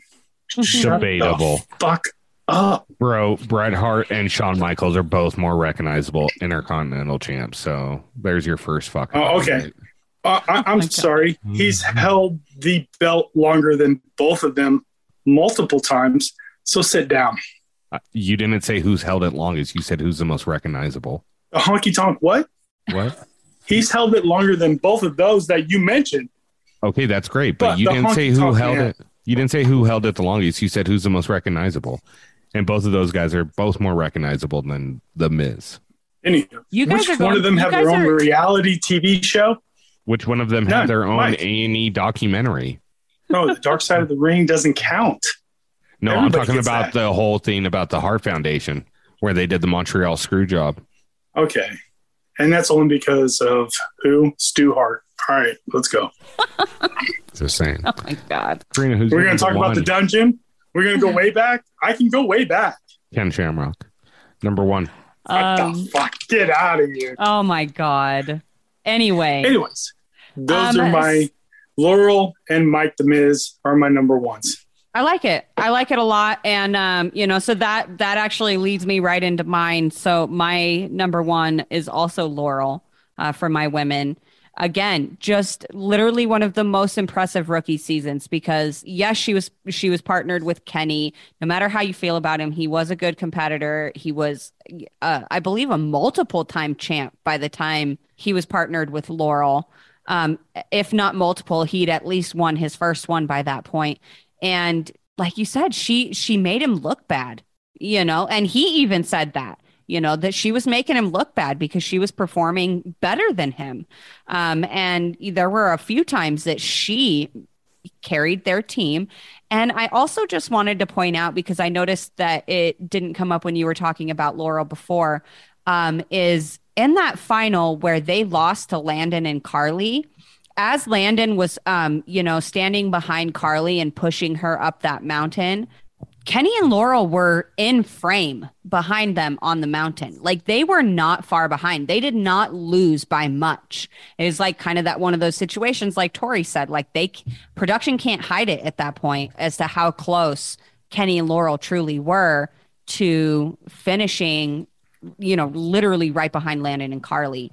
Um, and obviously, Carly not being able to get up that mountain, and Landon, again, literally having to push her, stand behind her, and put his hands on her ass and push her up that mountain, you know, contributed to, you know, allowing Kenny and Laurel to get closer. But they did, it wasn't like they lost by a lot you know and so it just everything she did that season was super impressive um and then on top of that she fucking continued that like it wasn't like she was a like a one hit wonder or a one time, you know, awesome badass rookie. Like she came in, she had her badass rookie season, and then she continued to perform that way and dominate on every season that she returned to after that. As for my men, um, I have a feeling, or I had a feeling that we would all kind of have this one. Um, but I have to give it to Turbo. Um, I know he didn't, you know, he managed to escape the elimination process, which to me is fucking impressive because in all honesty, that's like kind of part of the game. That's like kind of the idea is to not go to elimination, right? So he did that. He came in, he won one of the hardest finals that there was. And, you know, he was at a bit of a disadvantage because he'd never really seen the show. There was, I believe, there was like numerous times that uh, Nany had to explain just simple basic things to him and like really break it down because of the language barrier because he'd never seen the show before um, and he had no kind of experience with these people around him and so for him to come in with that big of a disadvantage but still be able to just absolutely dominate physically to the point where he didn't have to worry about an elimination. He didn't necessarily have to worry about having alliances um, and still manage to win the season. Like it's just to me that is super fucking impressive and you know uh, obviously there are so many different stories and rumors about whether or not we would ever see turbo again. I don't think that we will but i am still like wishing on my lucky star that we will one day get to see turbo come back and compete you know and and see if it was like a one time thing or if it was just the people he was competing against or if he really is just that fucking physically dominant. So those are my number ones turbo and laurel I like it. So, um, no point me really going in depth on my number one guy because Corrina just did. It's Turbo. sorry Look, we can sit here and we can pretend that, you know, like winning's not that important. It's not the most important factor, but you don't come on the challenge to come in second. You come on the challenge to win. And when you come on the challenge and you win in your rookie year on the hardest final ever in the history of the challenge, still to date to date, still the hardest final ever, and you win. I don't see how you argue against that being the number one spot. So that's what I have to say about that. And then my number one woman, uh, female uh, rookie season is going to be none other than Bamber, Amber Borzotto or Borzotro. I can't. borzatra You know what? Let's just say Amber B. So, Bamber. Bamber, yeah. Look, she uh, gets partnered up with Darrell, uh, who's a vet in the game, kind of shows her the ropes. She doesn't make a lot of noise. Honestly, yeah, I had hard time putting her at this number one because first half of the season she was not entertaining at all. She was furniture. Let's be honest. yeah But in the second half, once Darrell got eliminated and she actually had to go out on her own and make some moves, um, she ended up getting sent down into the uh, elimination ring twice. Won both of them. One, I think both of them were hall brawls, if I remember correctly. yeah different different versions but both of them yes were hall brawls And then she also had a daily win. But more importantly, is at the end, she won the fucking final. and she got free burger king for life What? boom So Whopper sandwiches. how do you beat that Look, Sarah Greyson won a final her first season. Absolutely. And there's quite a few other women. Uh, Carly, you know, one Fresh Meat too, rookie year. But you know what? None of those women won Burger King for life. so that is it. the reason right there that Amber B is going to be my number one female rookie season of all time. i love it so, with that being said, since we've got these number ones out, let the games begin. Let's start debating. So, who wants to go All first? right, let's go. Well, let's freaking start with Josh because he was all over Tony's number three. Yeah, let's hear. let's hear your Theo So- debate, bro. yeah, and It was- if you're gonna argue only- him, if you're gonna argue him at three, you have to argue me at two because I've got him above him. Uh, again, I told you earlier, you both are trash for even having him on your list. Why? That clears that up. Right? So, again, this is a trash talk round table. So when you talk about Theo, he he's up there. Don't you do not get me wrong. To have him at number two is fucking ridiculous. When you talk about all rookies all time, come on. he needed help in the final to get past the math equation. If he doesn't get that help, he does not beat OG Wes. He comes in third, plain and so- simple. He still comes in third, but in third, the in hardest third. final ever compared to your number two, Landon, who does win his final, but wins it on a team. Doesn't win an individual final. It's a team So- final. Somebody who wins on a team is lower than somebody who comes in is- second, who needed help to get Your second. argument is he it. needs help. Understood. He needs help to get past the math. Landon needed a whole fucking team to win. He didn't win on his own. He didn't even place Cara, anywhere on his own. is an all-time number one list on the Mount Rushmore, could not finish that final. And there was no one near her to even help her at that point, but Theo needed help. Okay. So is, is so does Emy's elimination not count because she got help? I mean, how many times did Wes get help You in have said that. You have said that yourself. We have we've got documented voice of you saying uh, she needed help to win. So no, no, no. we I never said to that. You said that. I I said We that. both- I've never I said think we that. all said that. No, I did I not say I It was wasn't a discussion. Yeah, Tony didn't say it. Tony anything. was like, I didn't do anything, guys. no, So uh, yes, because we in my personal previously belief, talked about it, where if you needed help to pass an elimination, which a lot, if not the majority, have had help in the That's- eliminations.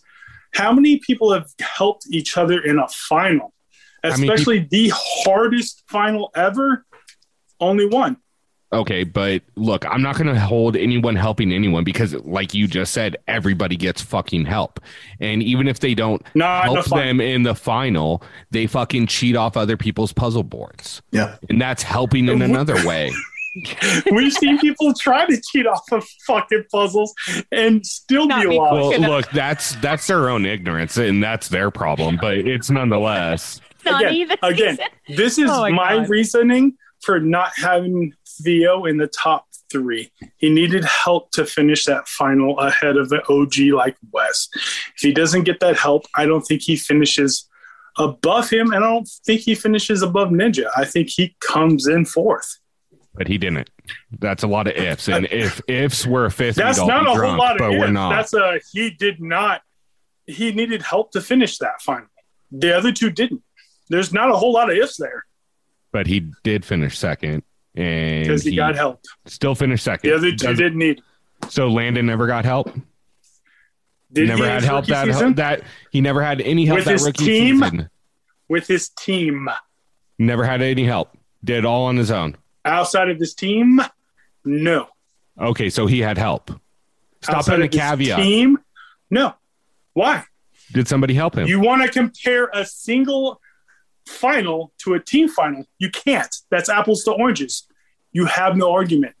I have a very strong argument that a singles eliminate or a singles season in a singles final is much more difficult than running it with six other people. I get that, but when you're comparing helping your teammate to helping an opponent, Who helped It's Theo? totally different. Turbo told him the answer, yelled it back to him multiple times. It's documented on that season. okay, So- Turbo still won though. So I mean, like it- Exactly. so he so but if he, he, helped a guy. Theo, he does. Theo doesn't come ahead of two other players that, when they went up there to answer it, answered it their first time, and Pat went on. And if, If, Turbo Theo doesn't, doesn't get the help by Turbo, he doesn't finish before Ninja and Wes. Oh, I don't know about that. I don't know about that. The amount of time that he made up in his running alone. He barely beat Wes. I don't know how you can say he barely beat Wes. Because that end part, they ran them all together at the end, unless I'm not remembering something correctly. Um, I don't I don't remember how they started him on that final run, but I do know that Theo and Turbo were running together and then they got about like halfway up the beach or whatever, and then they were like three, two, one, let's see who can get there first, and then they took off racing each other. Obviously Theo beat Turbo across the line, but Turbo ended up With the better with time Because of the overall. time. time. Yeah. Yeah, Overall Because of the- the, Yeah. eating and stuff. Yeah. And that's another thing is that Turbo never even Well, had and to I don't think that. I don't think they even tell us the times. Like They didn't. I don't think they ever even like No. it, it indicate how far apart these three guys and even Ninja finished from each other um, with their overall like checkpoints and stuff. Which, you know, I just I just want to say really quick that that fucking irritates me. I do miss that from back in the older um, seasons when they would show like the finishing times as the teams finished. You know what I mean? Like when they got out of the water, or like whatever um, they would show what their times were and they would talk about what the time difference is. and even like an invasion you know tj made it very clear you know second place nelson lost to ct by two minutes and 22 seconds um, you know and so like i like knowing the time differences Yeah, agreed. Yeah. Right. And the first time that I really had a problem with that was Dirty 30, when you have Tori, yeah Cara, and Camila. Had we seen their times and had we seen everything, because again, when you're watching that, you could have flip flopped Tori and, Ka- and Cara, and nobody would have said anything. Well, and see, and here's my thing. I get why they don't put the times up anymore. Like they want to leave the suspense for the audience. They want us to not know. But it's kind of similar to like, uh, um, I don't know if everybody knows, but if you watched the global reports and the aftermaths from season 37, they at the beginning uh, when they were doing like those secret votes or whatever, um, on the aftermath they would reveal who each person voted for, right? Right, Um, right, right. And so, like, why can't we do it like, you know, kind of like that? Like, once the episode airs, release the times just so that the fans know. You know what I mean? You don't have to tell us while the, the epi- before or while the episode is airing, but like after it's done, like release a stat page on IG or release it on the Aftermath show or, you know what I mean? Like something just so that we can see what those time differences are, especially in a final like that, because. I don't know. It's just I, I think that it would it would sit better with the fan base and it would debunk a lot of the um, you know conspiracies about producers changing times and stuff like that to suit who they want to see win. I think it would help that and it would debunk that a lot if they would just give us the fucking times. I I I echo that thought. I mean, like, or even at the end of like, if it's a two day final and they split up into two episodes, like the end of day one, you put the times of what everybody's day at the end of the final, the right? end of at the the end of the episode, and then at the end of the second day of the final, when you you've announced the winner, and everybody's all right, you got Then second, you, got third. boom, boom, boom, boom. You know, like Right. after like spies, Lies, and allies, after they give the money, then they show the time as like the closing. as the closing credits, Yeah, even or exactly. something like that. then you're not second guessing anything. yeah, Yeah. and you have solid or facts. like- yeah, Hmm, right. Okay. So the only other other person that I would even question in the top three is, and, and again, I'm not picking on you, Tony, I don't know. It sounds like it. it feels like it. or you, Rich, because Rick, you had Theo higher. But Tony, where did you have Kam? I had her in first. What's it to you? You you had her in first, and the reasons you had her in first was because she beat who and who, Tori, No, it was Who had- who, who, and who. There were three of them. who, who, and who. All right. One of the ones you had was because she beat Tori in an elimination that didn't matter to Tori. The outcome didn't matter in any way, shape, or form. I've talked about this before. That elimination is a joke. Tori wants to win regardless. It doesn't matter No, what's it doesn't. to her. No, she doesn't. Oh, okay, you never can't mind. make had- that claim, Josh. had- you can't make that had- claim. You don't know Tori has talked about this on other. then why did she win the first round? She had nothing To make it look to good. gain from this. Then why did she win the had first round? nothing to gain. She said at the end of the first round, when she was fighting with Kam, she gave it her all, and she ended up her arms were really, really sore. And then she realized that she had nothing to gain from this elimination, and at that moment, no longer cared. So I have a question for you then. Uh, why were her arms sore? Um, Was it from competing against Kam?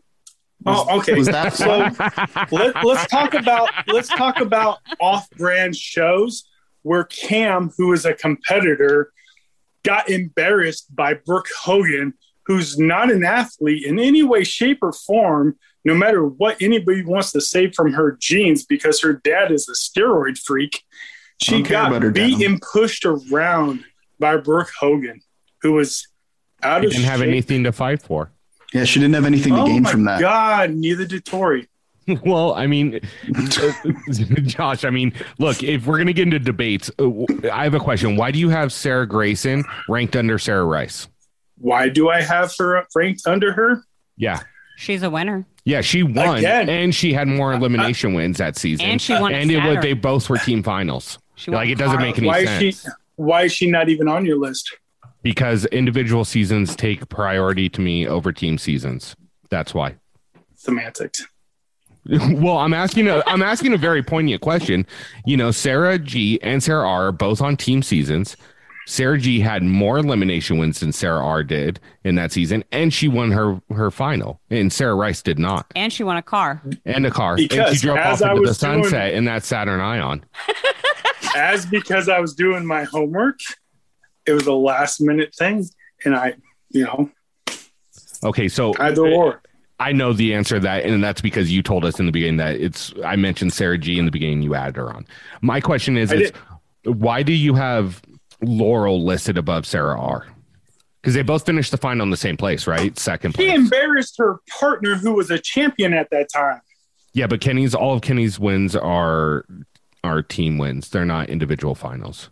Okay, so Kenny's nothing. No, I'm not saying that. I'm just not saying he's not top five. Laurel is. Not top. The only time he's been mentioned is in conjunction with Laurel tonight. Yeah. Absolutely, because we don't like the controversy either.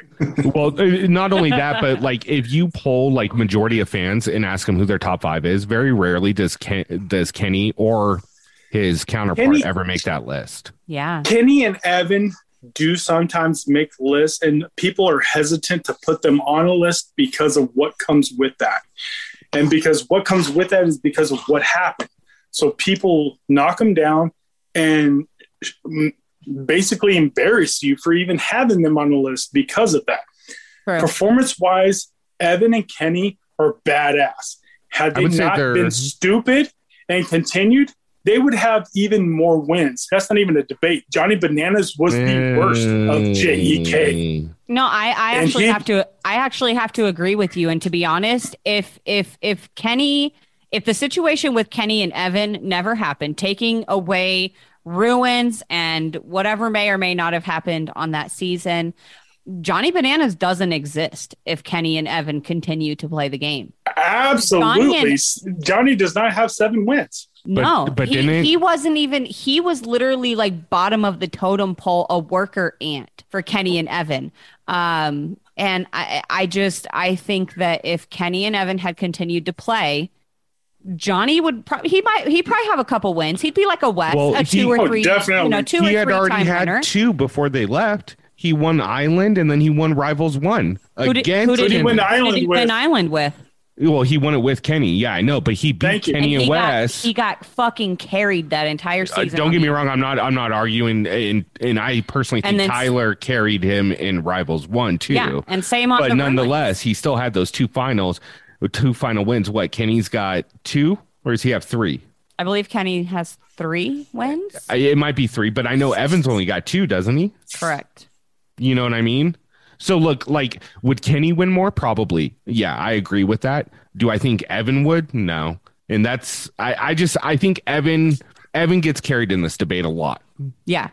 in, in my personal opinion. I, I was never super um super imp- impressed with So, Evan. Ev- um, so just to Evan's confirm, downfall is he has he does not have the brains. He got outsmarted by Wes, and Wes wasn't even really trying yeah, to outsmart him. No, that's true. That- I'll, I'll give you that. yeah, So yeah, I mean, look, like I have, I, I have no argument against Laurel at number one, and i- i- in your list or in Corrina's list. And the real reason I didn't put Laurel there is the fact that I knew you two were probably going to have Laurel there. You know what I mean? yeah. Um, and to me, like I said, a final win means more. And with Amber B winning, that gave her the nod to me. So I knew I was going to get harassed and beaten down for my list because not everybody on my list won the rookie season. I did not pick winners. I picked people that won a whole lot of freaking dailies, made themselves known, and made it to the final. And after that, made a name for themselves by repeating what they did their rookie season. Yeah, I went about my my whole factor of equation of what made my list wasn't what everybody else made their list off of, but it's different except for Corrina's because we think alike a little. Well, I mean, look, the one debate I have with you on it is kind of knowing your your knowledge behind it is not having Jordan uh, on your list. I think based on your criteria, Jordan probably outranks Miz, the Miz. Oh, don't get me wrong, but Jordan, Jordan's rookie season and Mike's rookie season, Mike's been on longer. Um, but you know, when you look at the whole picture, you have to put Jordan above Mike. There, that's not even a question. Yeah. But when it comes to the rookie seasons and everything involved, I, I put Mike up there for outside reasons as well because I've known Mike since day one. I followed every aspect of of his career, and it was weighted in his favor. I'm not gonna lie. It happens. It, it, it happens. And you know, to be honest, like to kind of touch on the on the whole Jordan thing, for me personally, Jordan never even once crossed my mind when I was thinking about these rookies. I honestly feel like his and that's not to say he didn't have a great rookie season because he did. Um, but I feel like his his rookie season is overshadowed by his other seasons Agreed. because he fucking kicked so much ass on his other three seasons. You know what I mean? So that's my only thing with his rookie season is I just feel like it gets overshadowed because, like, I, I I'll be honest, I didn't even think about it. And to be honest, that's the same reason I didn't have CT CT's rookie Yep. season in my top three is because you know how do you especially when he's got seven other seasons that rank higher to me Absolutely. you know what i mean I had to put him in my honorable mention because it's CT, so I I, have you, to mention yeah. CT, and I couldn't justify for the same reason that you just said. I couldn't justify putting him on my three, like my one, two, or three spot. Um, and and that's why he had to go into my honorable mention. But it still is super impressive what he did because, you know, like literally almost every life shield that season he won. I think there was like two or three that he didn't win that season, and that was it. Right. Like- and that's why he was on Yeah. my that's why he was my number Yeah. three. No Yeah. and, and i get it i mean that was just my reason behind it so like here running through this real quick But so I mean, people could easily argue you're Johnny Reilly at number three. and that's and that's what I was gonna say is going through everybody's number three. Uh, Tony had Theo and Emy. Um, I know Josh thinks they're rated criminally way too high. On this list, I think they're both r- rated criminally low. I didn't say anything negative about Emy. No, Yeah, no, no. I'm not saying you didn't. yeah. I'm just saying as far as Oh, where you rank them rookie wise. Um, Gotcha, gotcha. Josh had CT and Sarah Greyson at their number three. Karina had Landon uh, and Tori Deal, and I had Johnny Reilly and Kam. Um, I think my one debate with Tony on his is to me, I think Emy has a better rookie year than Tori and Cam. And, I agree. And that's my personal opinion. Um, I think they're all good. It's a good place. I just think their arrangement's a little bit out. And to me, I think once again, and this is just me winning is the most important thing, obviously, in my list. So Turbo above Wes, but I think you could easily switch out Theo and Wes for that two three spot. I really have no argument on that one. The that's a coin flip. Um, Josh, with your list, um, I would probably put Sarah Greyson above Sarah Rice. Um, and then I'd probably taking a look at it. I might move Miz to number three and then bump Landon to one CT to two. But otherwise, it makes pretty good sense from what you were looking at. Uh, Corrina, with yours, um, God, I almost feel like I almost feel like Ninja had a more impressive season uh, her rookie year over Laurel, but that's just probably recency bias because I haven't watched Fresh Meat 2 in a while and I've watched War of the Worlds 1 like within the last couple months and that's fair. That's you fair. know but Yeah. but you know otherwise we pretty much have a similar number one which is turbo. You know we both have turbo. And then as far as with johnny reilly i just threw him on there because it was different and he was so close to being bananas and free agents. I was like fuck it. That's a good rookie year. I'm going to throw that on there. That's going to be different. And he never saw the elimination. So Um, but I'm open to debate Look on at the Irish. list. Yeah. So- uh, real real quick just to touch on the whole like ninja laurel thing um i did actually go back and forth between those two for a minute um obviously uh personal bias did play in a little bit Yeah. um because i i enjoy laurel more than i enjoy ninja however i still think that like with with ninja with the ninja Paulie uh pairing there wasn't I don't know. I, I feel like there just wasn't as much of like a shock factor because again, Laurel was paired with a champion and fucking made him look bad like all season, not just once, not just in the final, like all season. Um, perf- consistently performed even better than him and better than other like champions and stuff that were there. Um, whereas like I think maybe with Ninja, it just like it wasn't because there was her partner wasn't a champion or anything like that. So there wasn't that same kind of comparison to make. And so I think that maybe that's why Laurel stands out a little bit heavier to me um, than Ninja does. But I mean, I guess when you break down like statistics, because I know that you're a numbers guy, as far as like daily challenges won and stuff, I'm pretty sure that Ninja won. Like I know Kenny and Laurel won quite a few on Fresh Meat too. They won like three I want to say three or four day, two or three daily challenges. Um, but Ninja and Paulie won quite a bit too. And if they didn't win, they were like always in the top three. So I mean, I'll I'll accept your debate, but I'm sticking by my list. no, no, no. And look, I really just brought up for debate. Honestly, I would rank Laurel above Ninja because I think part of Ninja's um the reason she did so well is because of how well she was connected with Paulie and that connected her to other people that were in power in the house all the time. Right. Basically Cara. Well, and the format And- too. You know what. I mean? Like the format of War of the Worlds was, you know, it was set up to where your alliance, you know, could could carry you with fresh meat. If you lost, you went in.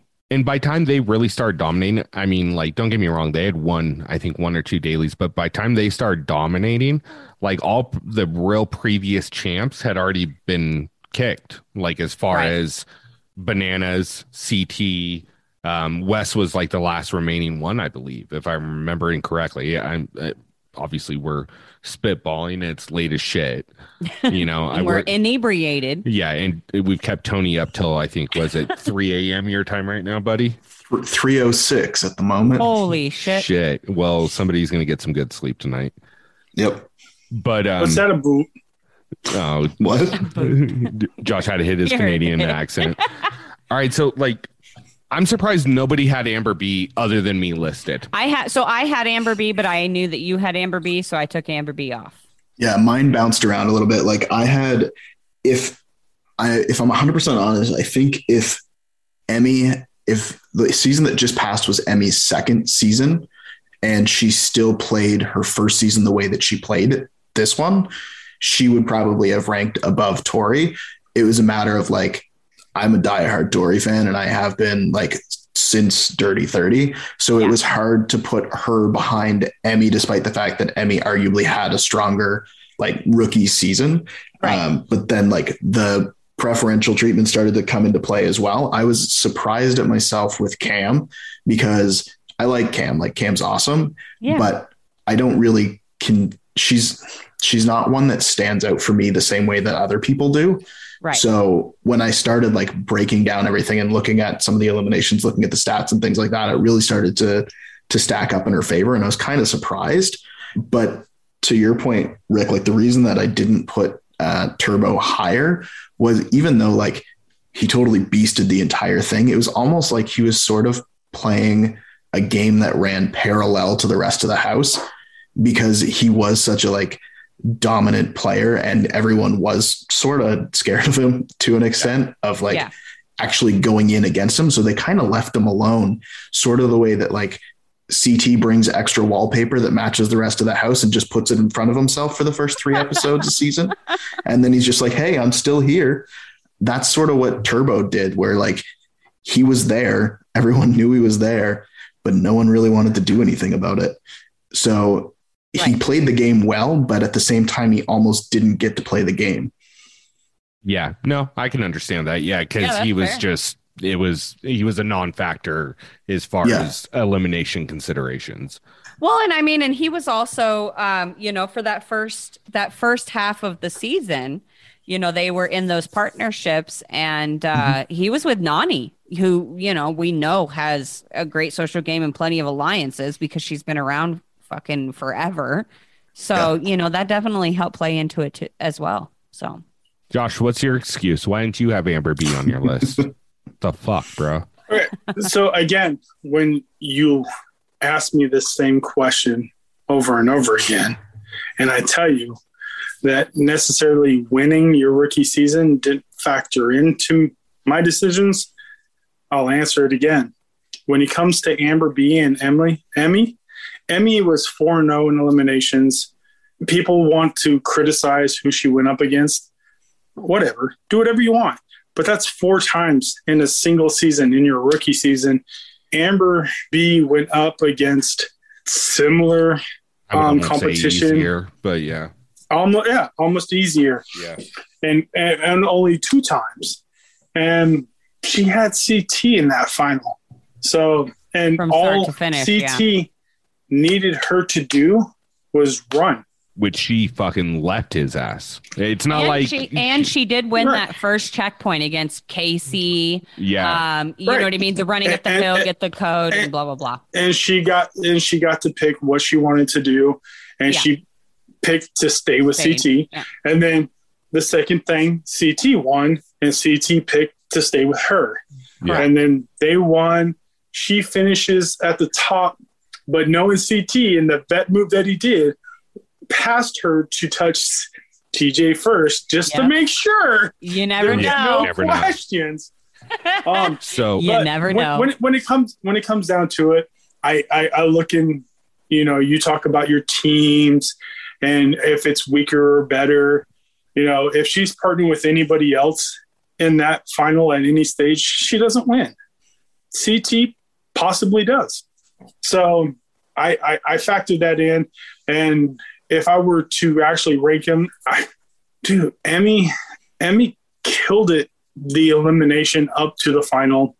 Amber, dude, it's so it's really close. And I and I know we have this conversation, ongoing conversation about Rookie of the Year because they both performed in 2021, and that conversation is coming. And we're going to include a whole bunch of other people when it comes to this conversation. Yeah. But you know, four and zero looks a heck of a lot better than two and zero, and your partner in the final weighs Well, and the So- daily wins too. Like So- Emy had four Yeah. daily wins, and Bamber had one. Right? Just Yeah. the one she won with but the Durant. here's, here's my argument against that and we talked about this earlier is the strength strength of schedule right like who Yeah. are you in that season against and amber in 30 se- in 36 is a lot stronger cast than they have in 37 to me Fair. like the competition is way tougher in double agents to me than it is in spies lies and allies because over half the cast right there is a rookie you know what i mean And some of them have never even seen the show before. some of them don't even know who the fuck tj is you know what i mean Gabo. yeah. So Fair that's enough. where I- that's where I, I, I can see that. That's fair. because to me the competition of the eliminations is like I'll give a slight edge to Emy in that, but the competition in the house gets a big edge to Amber. And to be a rookie Yep. there and to be on the lowest person on the totem pole and not only your, you know, quote unquote room alliance, but also the lowest person on the totem pole in the Big Brother alliance, which she basically wasn't in yeah. and she kind of you know floated the game in the beginning and then had to make her way through the end like well, and her competition in the final too. You know, Bamber Bamber had some good competition in the Yeah. final. You know, granted, Kaycee ended up going out with her knee thing, but she was going against Kaycee, Nany, and Kam. You know, and I know that everybody gives Nany her shit, but it's not like she's a complete fucking slouch, especially when it comes to you know like running and all of that kind of stuff. Um, Yeah. You know, and same with Kam. You know, Kam struggles with swimming and stuff, but she can run, and even Tori's even you know confirmed this with us that um you know that Kam would run around with her or whatever on uh War of the Worlds too. Mhm. Yeah, and she was saying that Kam was keeping up with her all the time. You know, when they would go on little runs and stuff, and so yeah, yeah, I, that's a tough one. That's a really tough one because it, it again, it kind of goes to what you what you value more, it, you know, season performance or winning a final. Yeah. so I was just going to say, like, I realized that I decided to answer my own question rather than answering the one that you actually asked me uh, about Amber not being on my list. Um, I didn't pick her because I figured that somebody else would. And Yeah. I just sort of made my list around the ones that I felt were most deserving, but also ones that I felt maybe in different places on people's lists or just not on people's lists at all. Right. So yeah, and I, I wanted to say something before we go too far off in any one direction or another. Is you know, kind of looking at this and and after talking with Josh and Tony and you about this, like I there are some adjustments I I might make to my list if I'm not taking into consideration who else everybody else has, but just like the arguments that you guys have made. Um, like I think I would put like a really strong argument for you know, maybe moving Sarah Greyson over to that third spot, even though it's a fucking team final. The fact that she went down to elimination five times and won. I don't know what how many dailies she won with that. I'm sure there were quite a few because they were on the winning team. Um, so she, I, I would have a really strong argument for her uh, in in that third spot, and then it, I still feel like it's a three way tie between Ninja, Emy, and Laurel for that number two. You know, it's Yeah. it's it's a different argument for each of them. You know, Laurel made her partner look bad and finished in a higher spot than than Emy and uh, Ninja did, but Ninja won more dailies. You know, Emy had a better elimination record. You know, so I think that's all debatable. I mean, to me, just you know, and Amber B winning in a tough season, you know, I think that just kind of that's that's a hard argument to really go against. But yeah. Another then- thing that you have to look at is um, Corrina and I are basically the OG fans of the group here. yeah, We we've been watching it a lot longer than the other two, so our list is biased to older competitors, Yeah. and that's why they're there. Well, yeah, I and I get that, but I also think that you guys hold a sentimental value, right? Like it's hard for me to go like no matter what, like I I don't think the the how long you've been watching it matters. I think it's you hold on to a certain amount of sentimental value because Yeah. Obviously, The look who my number one guy was. Well, yeah, because the Miz is important to you, and don't get me wrong. Like I can go back and watch the Miz's episodes, but I don't have that same feeling towards him now because I have 2020 hindsight. You know what I mean? Yeah. So that's how I kind of look at that. Um, not to take anything away from him, it's just hard to build that emotional connection like you do with watching a season as it airs live. Well, yeah, I mean, Yeah. and you know, and even going to like, you know, me putting Svetlana on my honorable mentions, you know, like a lot of newer age fans might go back and watch her on the duel and be like, yeah, okay, she did all right, but you know, but in that day and age, watching duel live, she was impressive.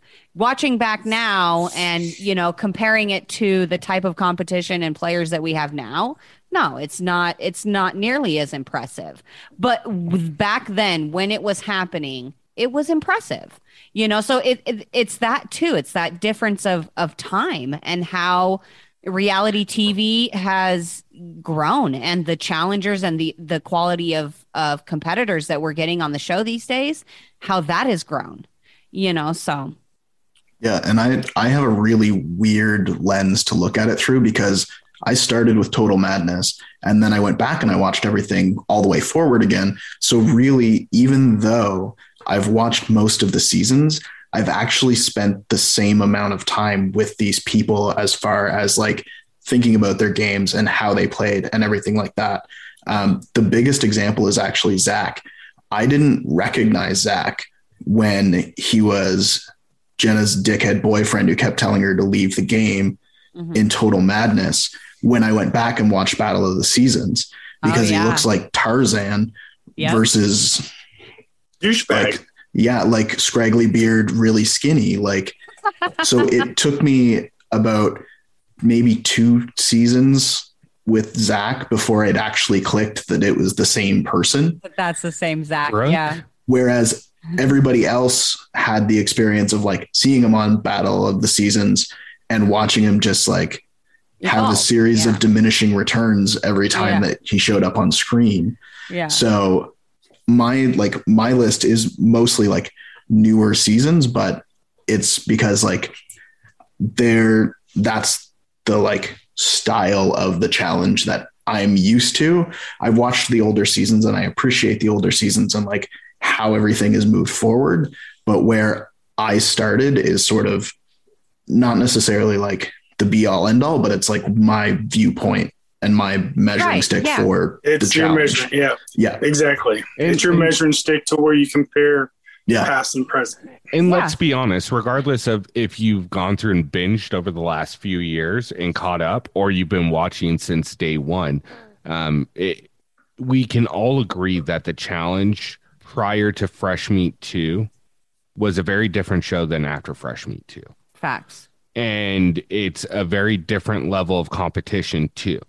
I mean, because and don't get me wrong, there were some beasts back then. You know, the Miz, Landon, Wes, you know, CT, who's still in it. But back then, they also weren't bringing in Olympic athletes and actual Mm. professional wrestlers. And you know, the competition is at a different level now. Not every single guy back then, you know, was built like a fucking brick house like they are now. Well, and just, you know, overall physical shape and health is like more of a trend these days. So Yeah. it's like, you know, every every guy that we get on the show now has a fucking 6 or 8 pack and, you know, is out working out in the in the gym every day and you know what I mean? And that wasn't stuff that we saw back in the older challenges. Back in the older challenges, you know, you'd get like your regular everyday guy that, you know, doesn't even have a two pack and, you know, they go out drinking instead of going out to the gym. And, you know, it's just, it's a completely different style. Yeah, because if Devin is on prior to Fresh meat 2 in those earlier seasons, he wins multiple championships. He wins. Yeah. Facts. You know what I mean? But he's in a situation, you know, where the competition is very steep. And and that's not to take anything away from any of these competitors in previous seasons, you know. Just like we can't blame people for, you know, twists and seasons that they have no control over. We can't blame them on when they were casted. True. They were casted at a certain time and they did what they could with that time. or on a team season or Yeah, exactly. I just, in my personal uh, opinion, you know, winning on a team holds significantly less weight than winning individually. Oh, I agree. I was just giving you shit. That's all. no. Well, you know, I'm really surprised that Josh didn't have Corey Lay as his number one rookie. So, again, all right, here we go. I have a bunch of points to touch on real quick. Yeah, Yeah. go ahead. All right, the latest one, Corey Lay. Again, only three episodes. Still He one was of in the strongest badass- three episodes. The baddest. I mean, he made the bananas backpack look. You know, he carried three people as where CT only carried one. Um, but anyways, when we talk about older one, take older in- com- You got to take in the weight of I'm sorry, what? Banana's ego too. Okay, so we're we're really gonna compare CT carrying bananas to we're Corey really gonna carrying we're, we're really gonna compare three people. We're really gonna compare going from a sitting position to standing to use and walking compared to scooting your butt and dragging that's to not be that's able not to carrying use more power dragging and you being able to use your legs generates more power and more strength than able to use your freaking butt and just pull. Yes, I will compare. You being able to do those drills, I have done similar drills. And if I'm able to stand up, i.e., Nelson versus Kyle, Nelson only won one round because he had to get up off his butt. Because it's much easier to stand up and win an elimination like that than it is to do it the way Corey did it. Those are facts. Now, to touch on your other points, when you go back in the day and talk about, oh, they didn't have six packs, the only person back in the day that really didn't have one was Big Easy. And we saw what That's- happened to him. that's That's When you talk about 100% CT, Landon, incorrect. The Miz, okay, what? and that's it and that's it. Cyrus, did he have a six pack? no okay, Cyrus, Big Easy. let's no let's let's pull it up let's do this because i 1000 fucking percent you My are phone's about to die, wrong but let's oh keep my going. phone is not even about to die don't even worry i got Don't worry, she charged it earlier. I saw her. yep I'm at Yeah, we- 7%. You better plug it in so you don't get disconnected. Oh, no, 7%. We're done. facts that is not even all right John So let's talk about Brennan current. did not have a three. Did not have any kind of a six pack. Only John competed Duffy, in one season. I, still doesn't matter. I'm just saying, like, Sean Duffy Um, wasn't out of shape. Yes, he didn't have a six pack, but he wasn't out of shape. but I'm just saying. Um, Noah, Nathan Blackburn, Jason Cornell, um, Theo Theo Vaughn. At uh, that time, was Dan not out of shape. Yeah, but Um, you're David comparing Burns, out of Peck. shape and in shape like Joss are very different things. Yeah, Okay, that's what I'm saying. so we talk about Devin. We talk about Kyle because Kyle doesn't have a six pack and he makes a final. Devin doesn't have a six pack and he makes a final. CT was dad I'm not. No, I'm not. I'm not saying that you can't make a final. I'm saying that today in the house, out of 30 competitors, there are more people in that house who are gym focused than there would have been 20 seasons ago.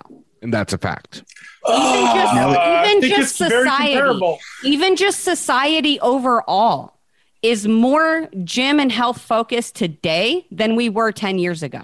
Nelly's boot camp would have Oh. closed down due to attendance from seasons one to 15. Yeah. The- how many yeah. how many shots did you see of people working out in the house? Like never. And that's like always. Mark Long was considered the most badass motherfucker because of how good of shape he was in. Because he was an anomaly for it. Yeah. And he still, Still is. is.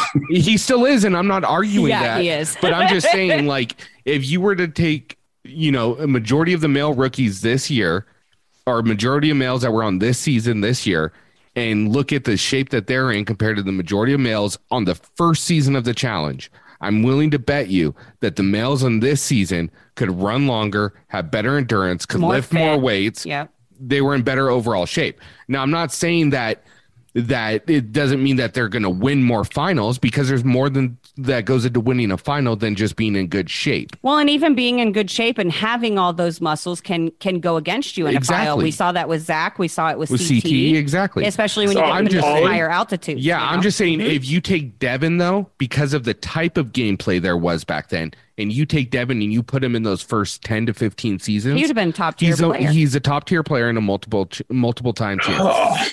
I think so. Yeah. That's my opinion, and I'm sticking to it. He, I, I think he, I I, think I don't know about it multiple, but I can You're see telling me he couldn't win two? then. You he couldn't win two. He couldn't have been on two teams that won champions. With Landon, Yeah, he couldn't have been on Landon's team in in fucking what was that Inferno two? hmm Okay. You know what I mean? And that's what I'm saying. Like, with that being said, guys, yeah. Let's go to bed. Three Yeah. hours, guys. I think we're gonna call this a wrap on this debate because we can keep this going all night. we could literally, yeah, Obviously. debate rookies. All With night. that being said, um, you know, it looks like Turbo's the clear winner as the best rookie of all time. Because you're two about to start the debate. all two of us again. have him Oh. as the number one rookie, and then someone else has him as the number two rookie. Yeah. So the combined And then votes. two people don't even have him on the list. no, just one person. That's you. Oh, the smart one. Okay. So you're telling Uh, you're saying Corrina's not smart, huh? Don't worry about it. We're gonna take a poll again and see uh see who's top three. Go to our IG. We're gonna Oh, have a poll up. We're Yeah, gonna have no. a poll up. Who's top three? Do you agree with more? Even though we've got to call this a wrap, you guys can always continue this debate, and we want to hear who's your guys' top three rookie performances for men and women all time. Let us. You already know I got Corey Lay's vote, so that counts as like 20. like I said earlier, I'm surprised Josh didn't list Corey Lay as his number one rookie See, performance now- of all you time. Now he's not gonna vote for you. one, two, and three. yeah. You want to bet on that? Corey, I'm just kidding. number three spot was episode one of Corey. Number two is Corey's second episode, and number three is Corey's third episode. It's the best Corey Lay season uh, rundown. Right? That's next episode. Tune in as we break down all three episodes of Corey Lay. Josh is like, yes, Josh is going to be over prepared. finally, And- right? and- yeah, Finally. Josh with so many notes.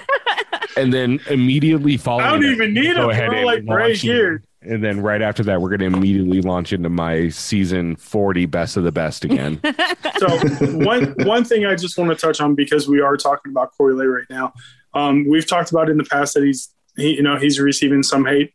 Uh, the last few days, people are constantly berating him, saying that his 700 tweets a day are just for a callback. I mean, when we talk about Twitter back in the day, it was like most of the time you looked at it, you were on the toilet or you were talking about what you were going to go eat for lunch for lunch and people were talking about Yeah. Chipotle. People were talking about this and that. So Corey is all about being involved. He, I mean, he not only responds to people, he talks on their on their post. He retweets. He responds to people. It's not just about him just throwing out a hundred Yeah. freaking different tweets Yeah. on his own and ignoring his Um, fans, like some people. because there is a lot of interaction with Corey on there. So to say that it's just for a callback is hundred percent false. It's it, it may or may not have something to do with it, which you know anybody who's been on the challenge, your interaction and putting stuff out there and getting the involvement has a lot to do with it. We see it when people have so many followers. Like before All Stars, um, there was a big call out for Nehemiah, and I got on board with this, and I was talking with Nehemiah via Instagram Messenger about wanting to get his followers up. And I told him the advice that I gave him was look at Wes, look at his involvement, look at his social media, his followers. Have Wes send out a message on Instagram, Facebook, and Twitter. Hey, go follow my guy Nehemiah. He wants back in. And look where that went. I'm not Yeah. saying I had anything to do with it, but that was a suggestion from day one that I gave him right. and look where he's at now. He's Yeah. On All Star season two. He's on back to back seasons. He's back involved. He wants to be around. So, people who want to berate challengers for wanting to get a callback, that's what you're here for. Leave you them know the what? fuck alone when it comes to that. Yes. And you know what? I, that's exactly, I just, yes, that's the fucking point. Like, I just, I don't understand what people don't get about it. Like, the point is to get a fucking call back. Like, if you're not trying to get called back by your fucking job, then there's something wrong. Like, y- you are not lifing the correct way. Okay. Like, I just I don't get that. The fucking point is to get some is to get callbacks. And I'm sorry, but everybody's like favorite fucking people, they all do this shit. Okay. And like this kind of touches, and I, I know that we have, you know, some Amanda fans on the team and and and and and in the group and you know on the page or whatever. I know that Josh has officially renounced his uh his Amanda fandom ship um following the reunion and that's kind of what I wanted to touch on is her whole like, you know, she's always going after people, Theo and and Emmanuel and whatnot. Like, oh, you're trying to get a call back. You're trying to, ca- bitch. What are you doing every time you pop off at the mouth on Twitter? You're trying to stay relevant and get a call back. Like that's what everybody does. That's the point.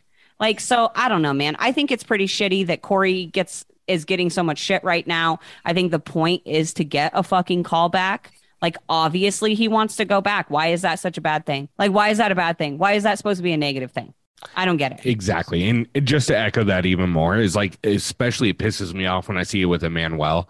It's like, how are you going to talk shit about him wanting a callback? Of course he fucking wants a callback. He's from Romania. He's doing everything he can to get to this country because that's his dream. Yeah. Yeah. Like, so why are you going to fault a guy for doing whatever he can to make his dream come true?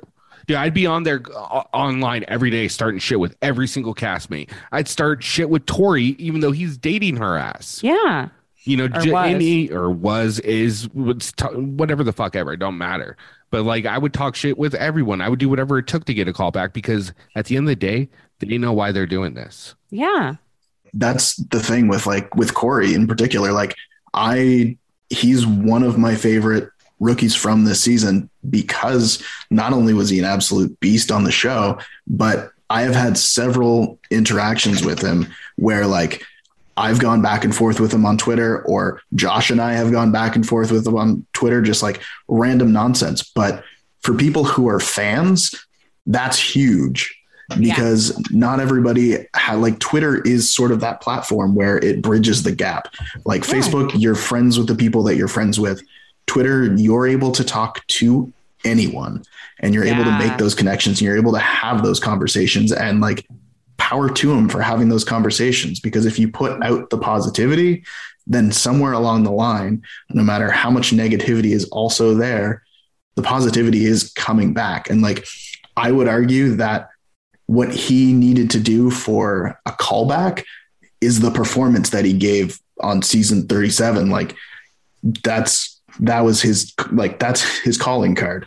Everything that he's doing on Twitter now is like it's fan service in the best possible way because he's actively engaging with the people who are supporting him.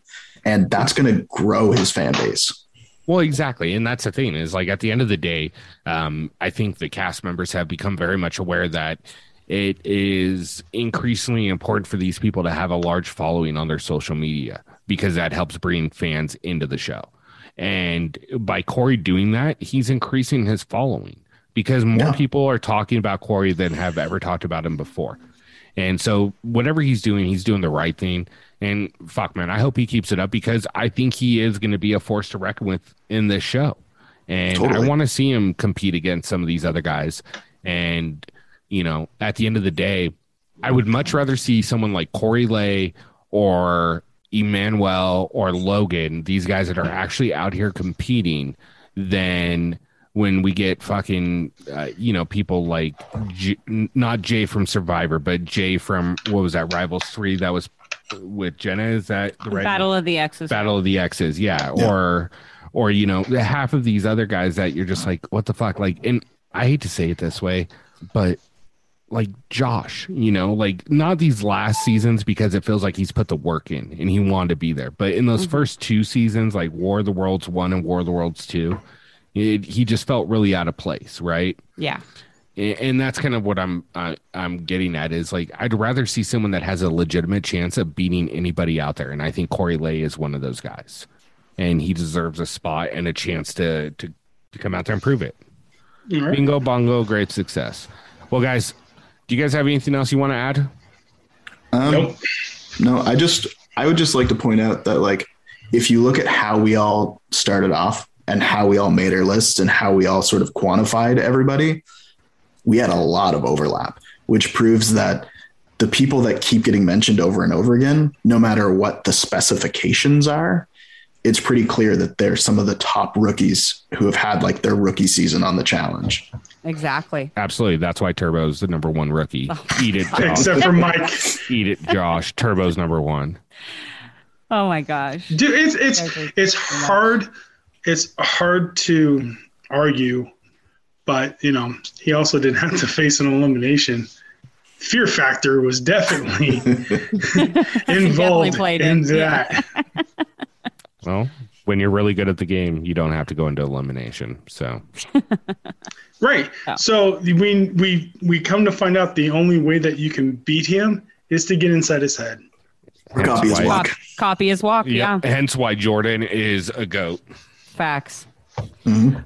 Um, so before uh, Rick um, closes out for the night, I know that uh, we've kept everybody a little longer than we originally planned, but this was a really good conversation. I had a lot of fun with it. But I did want to throw a quick um, reminder out to everybody. So today, uh, January 11th, um, tonight at 8 p.m. Eastern, which is 5 p.m. Pacific time, on Talik Monroe's IG.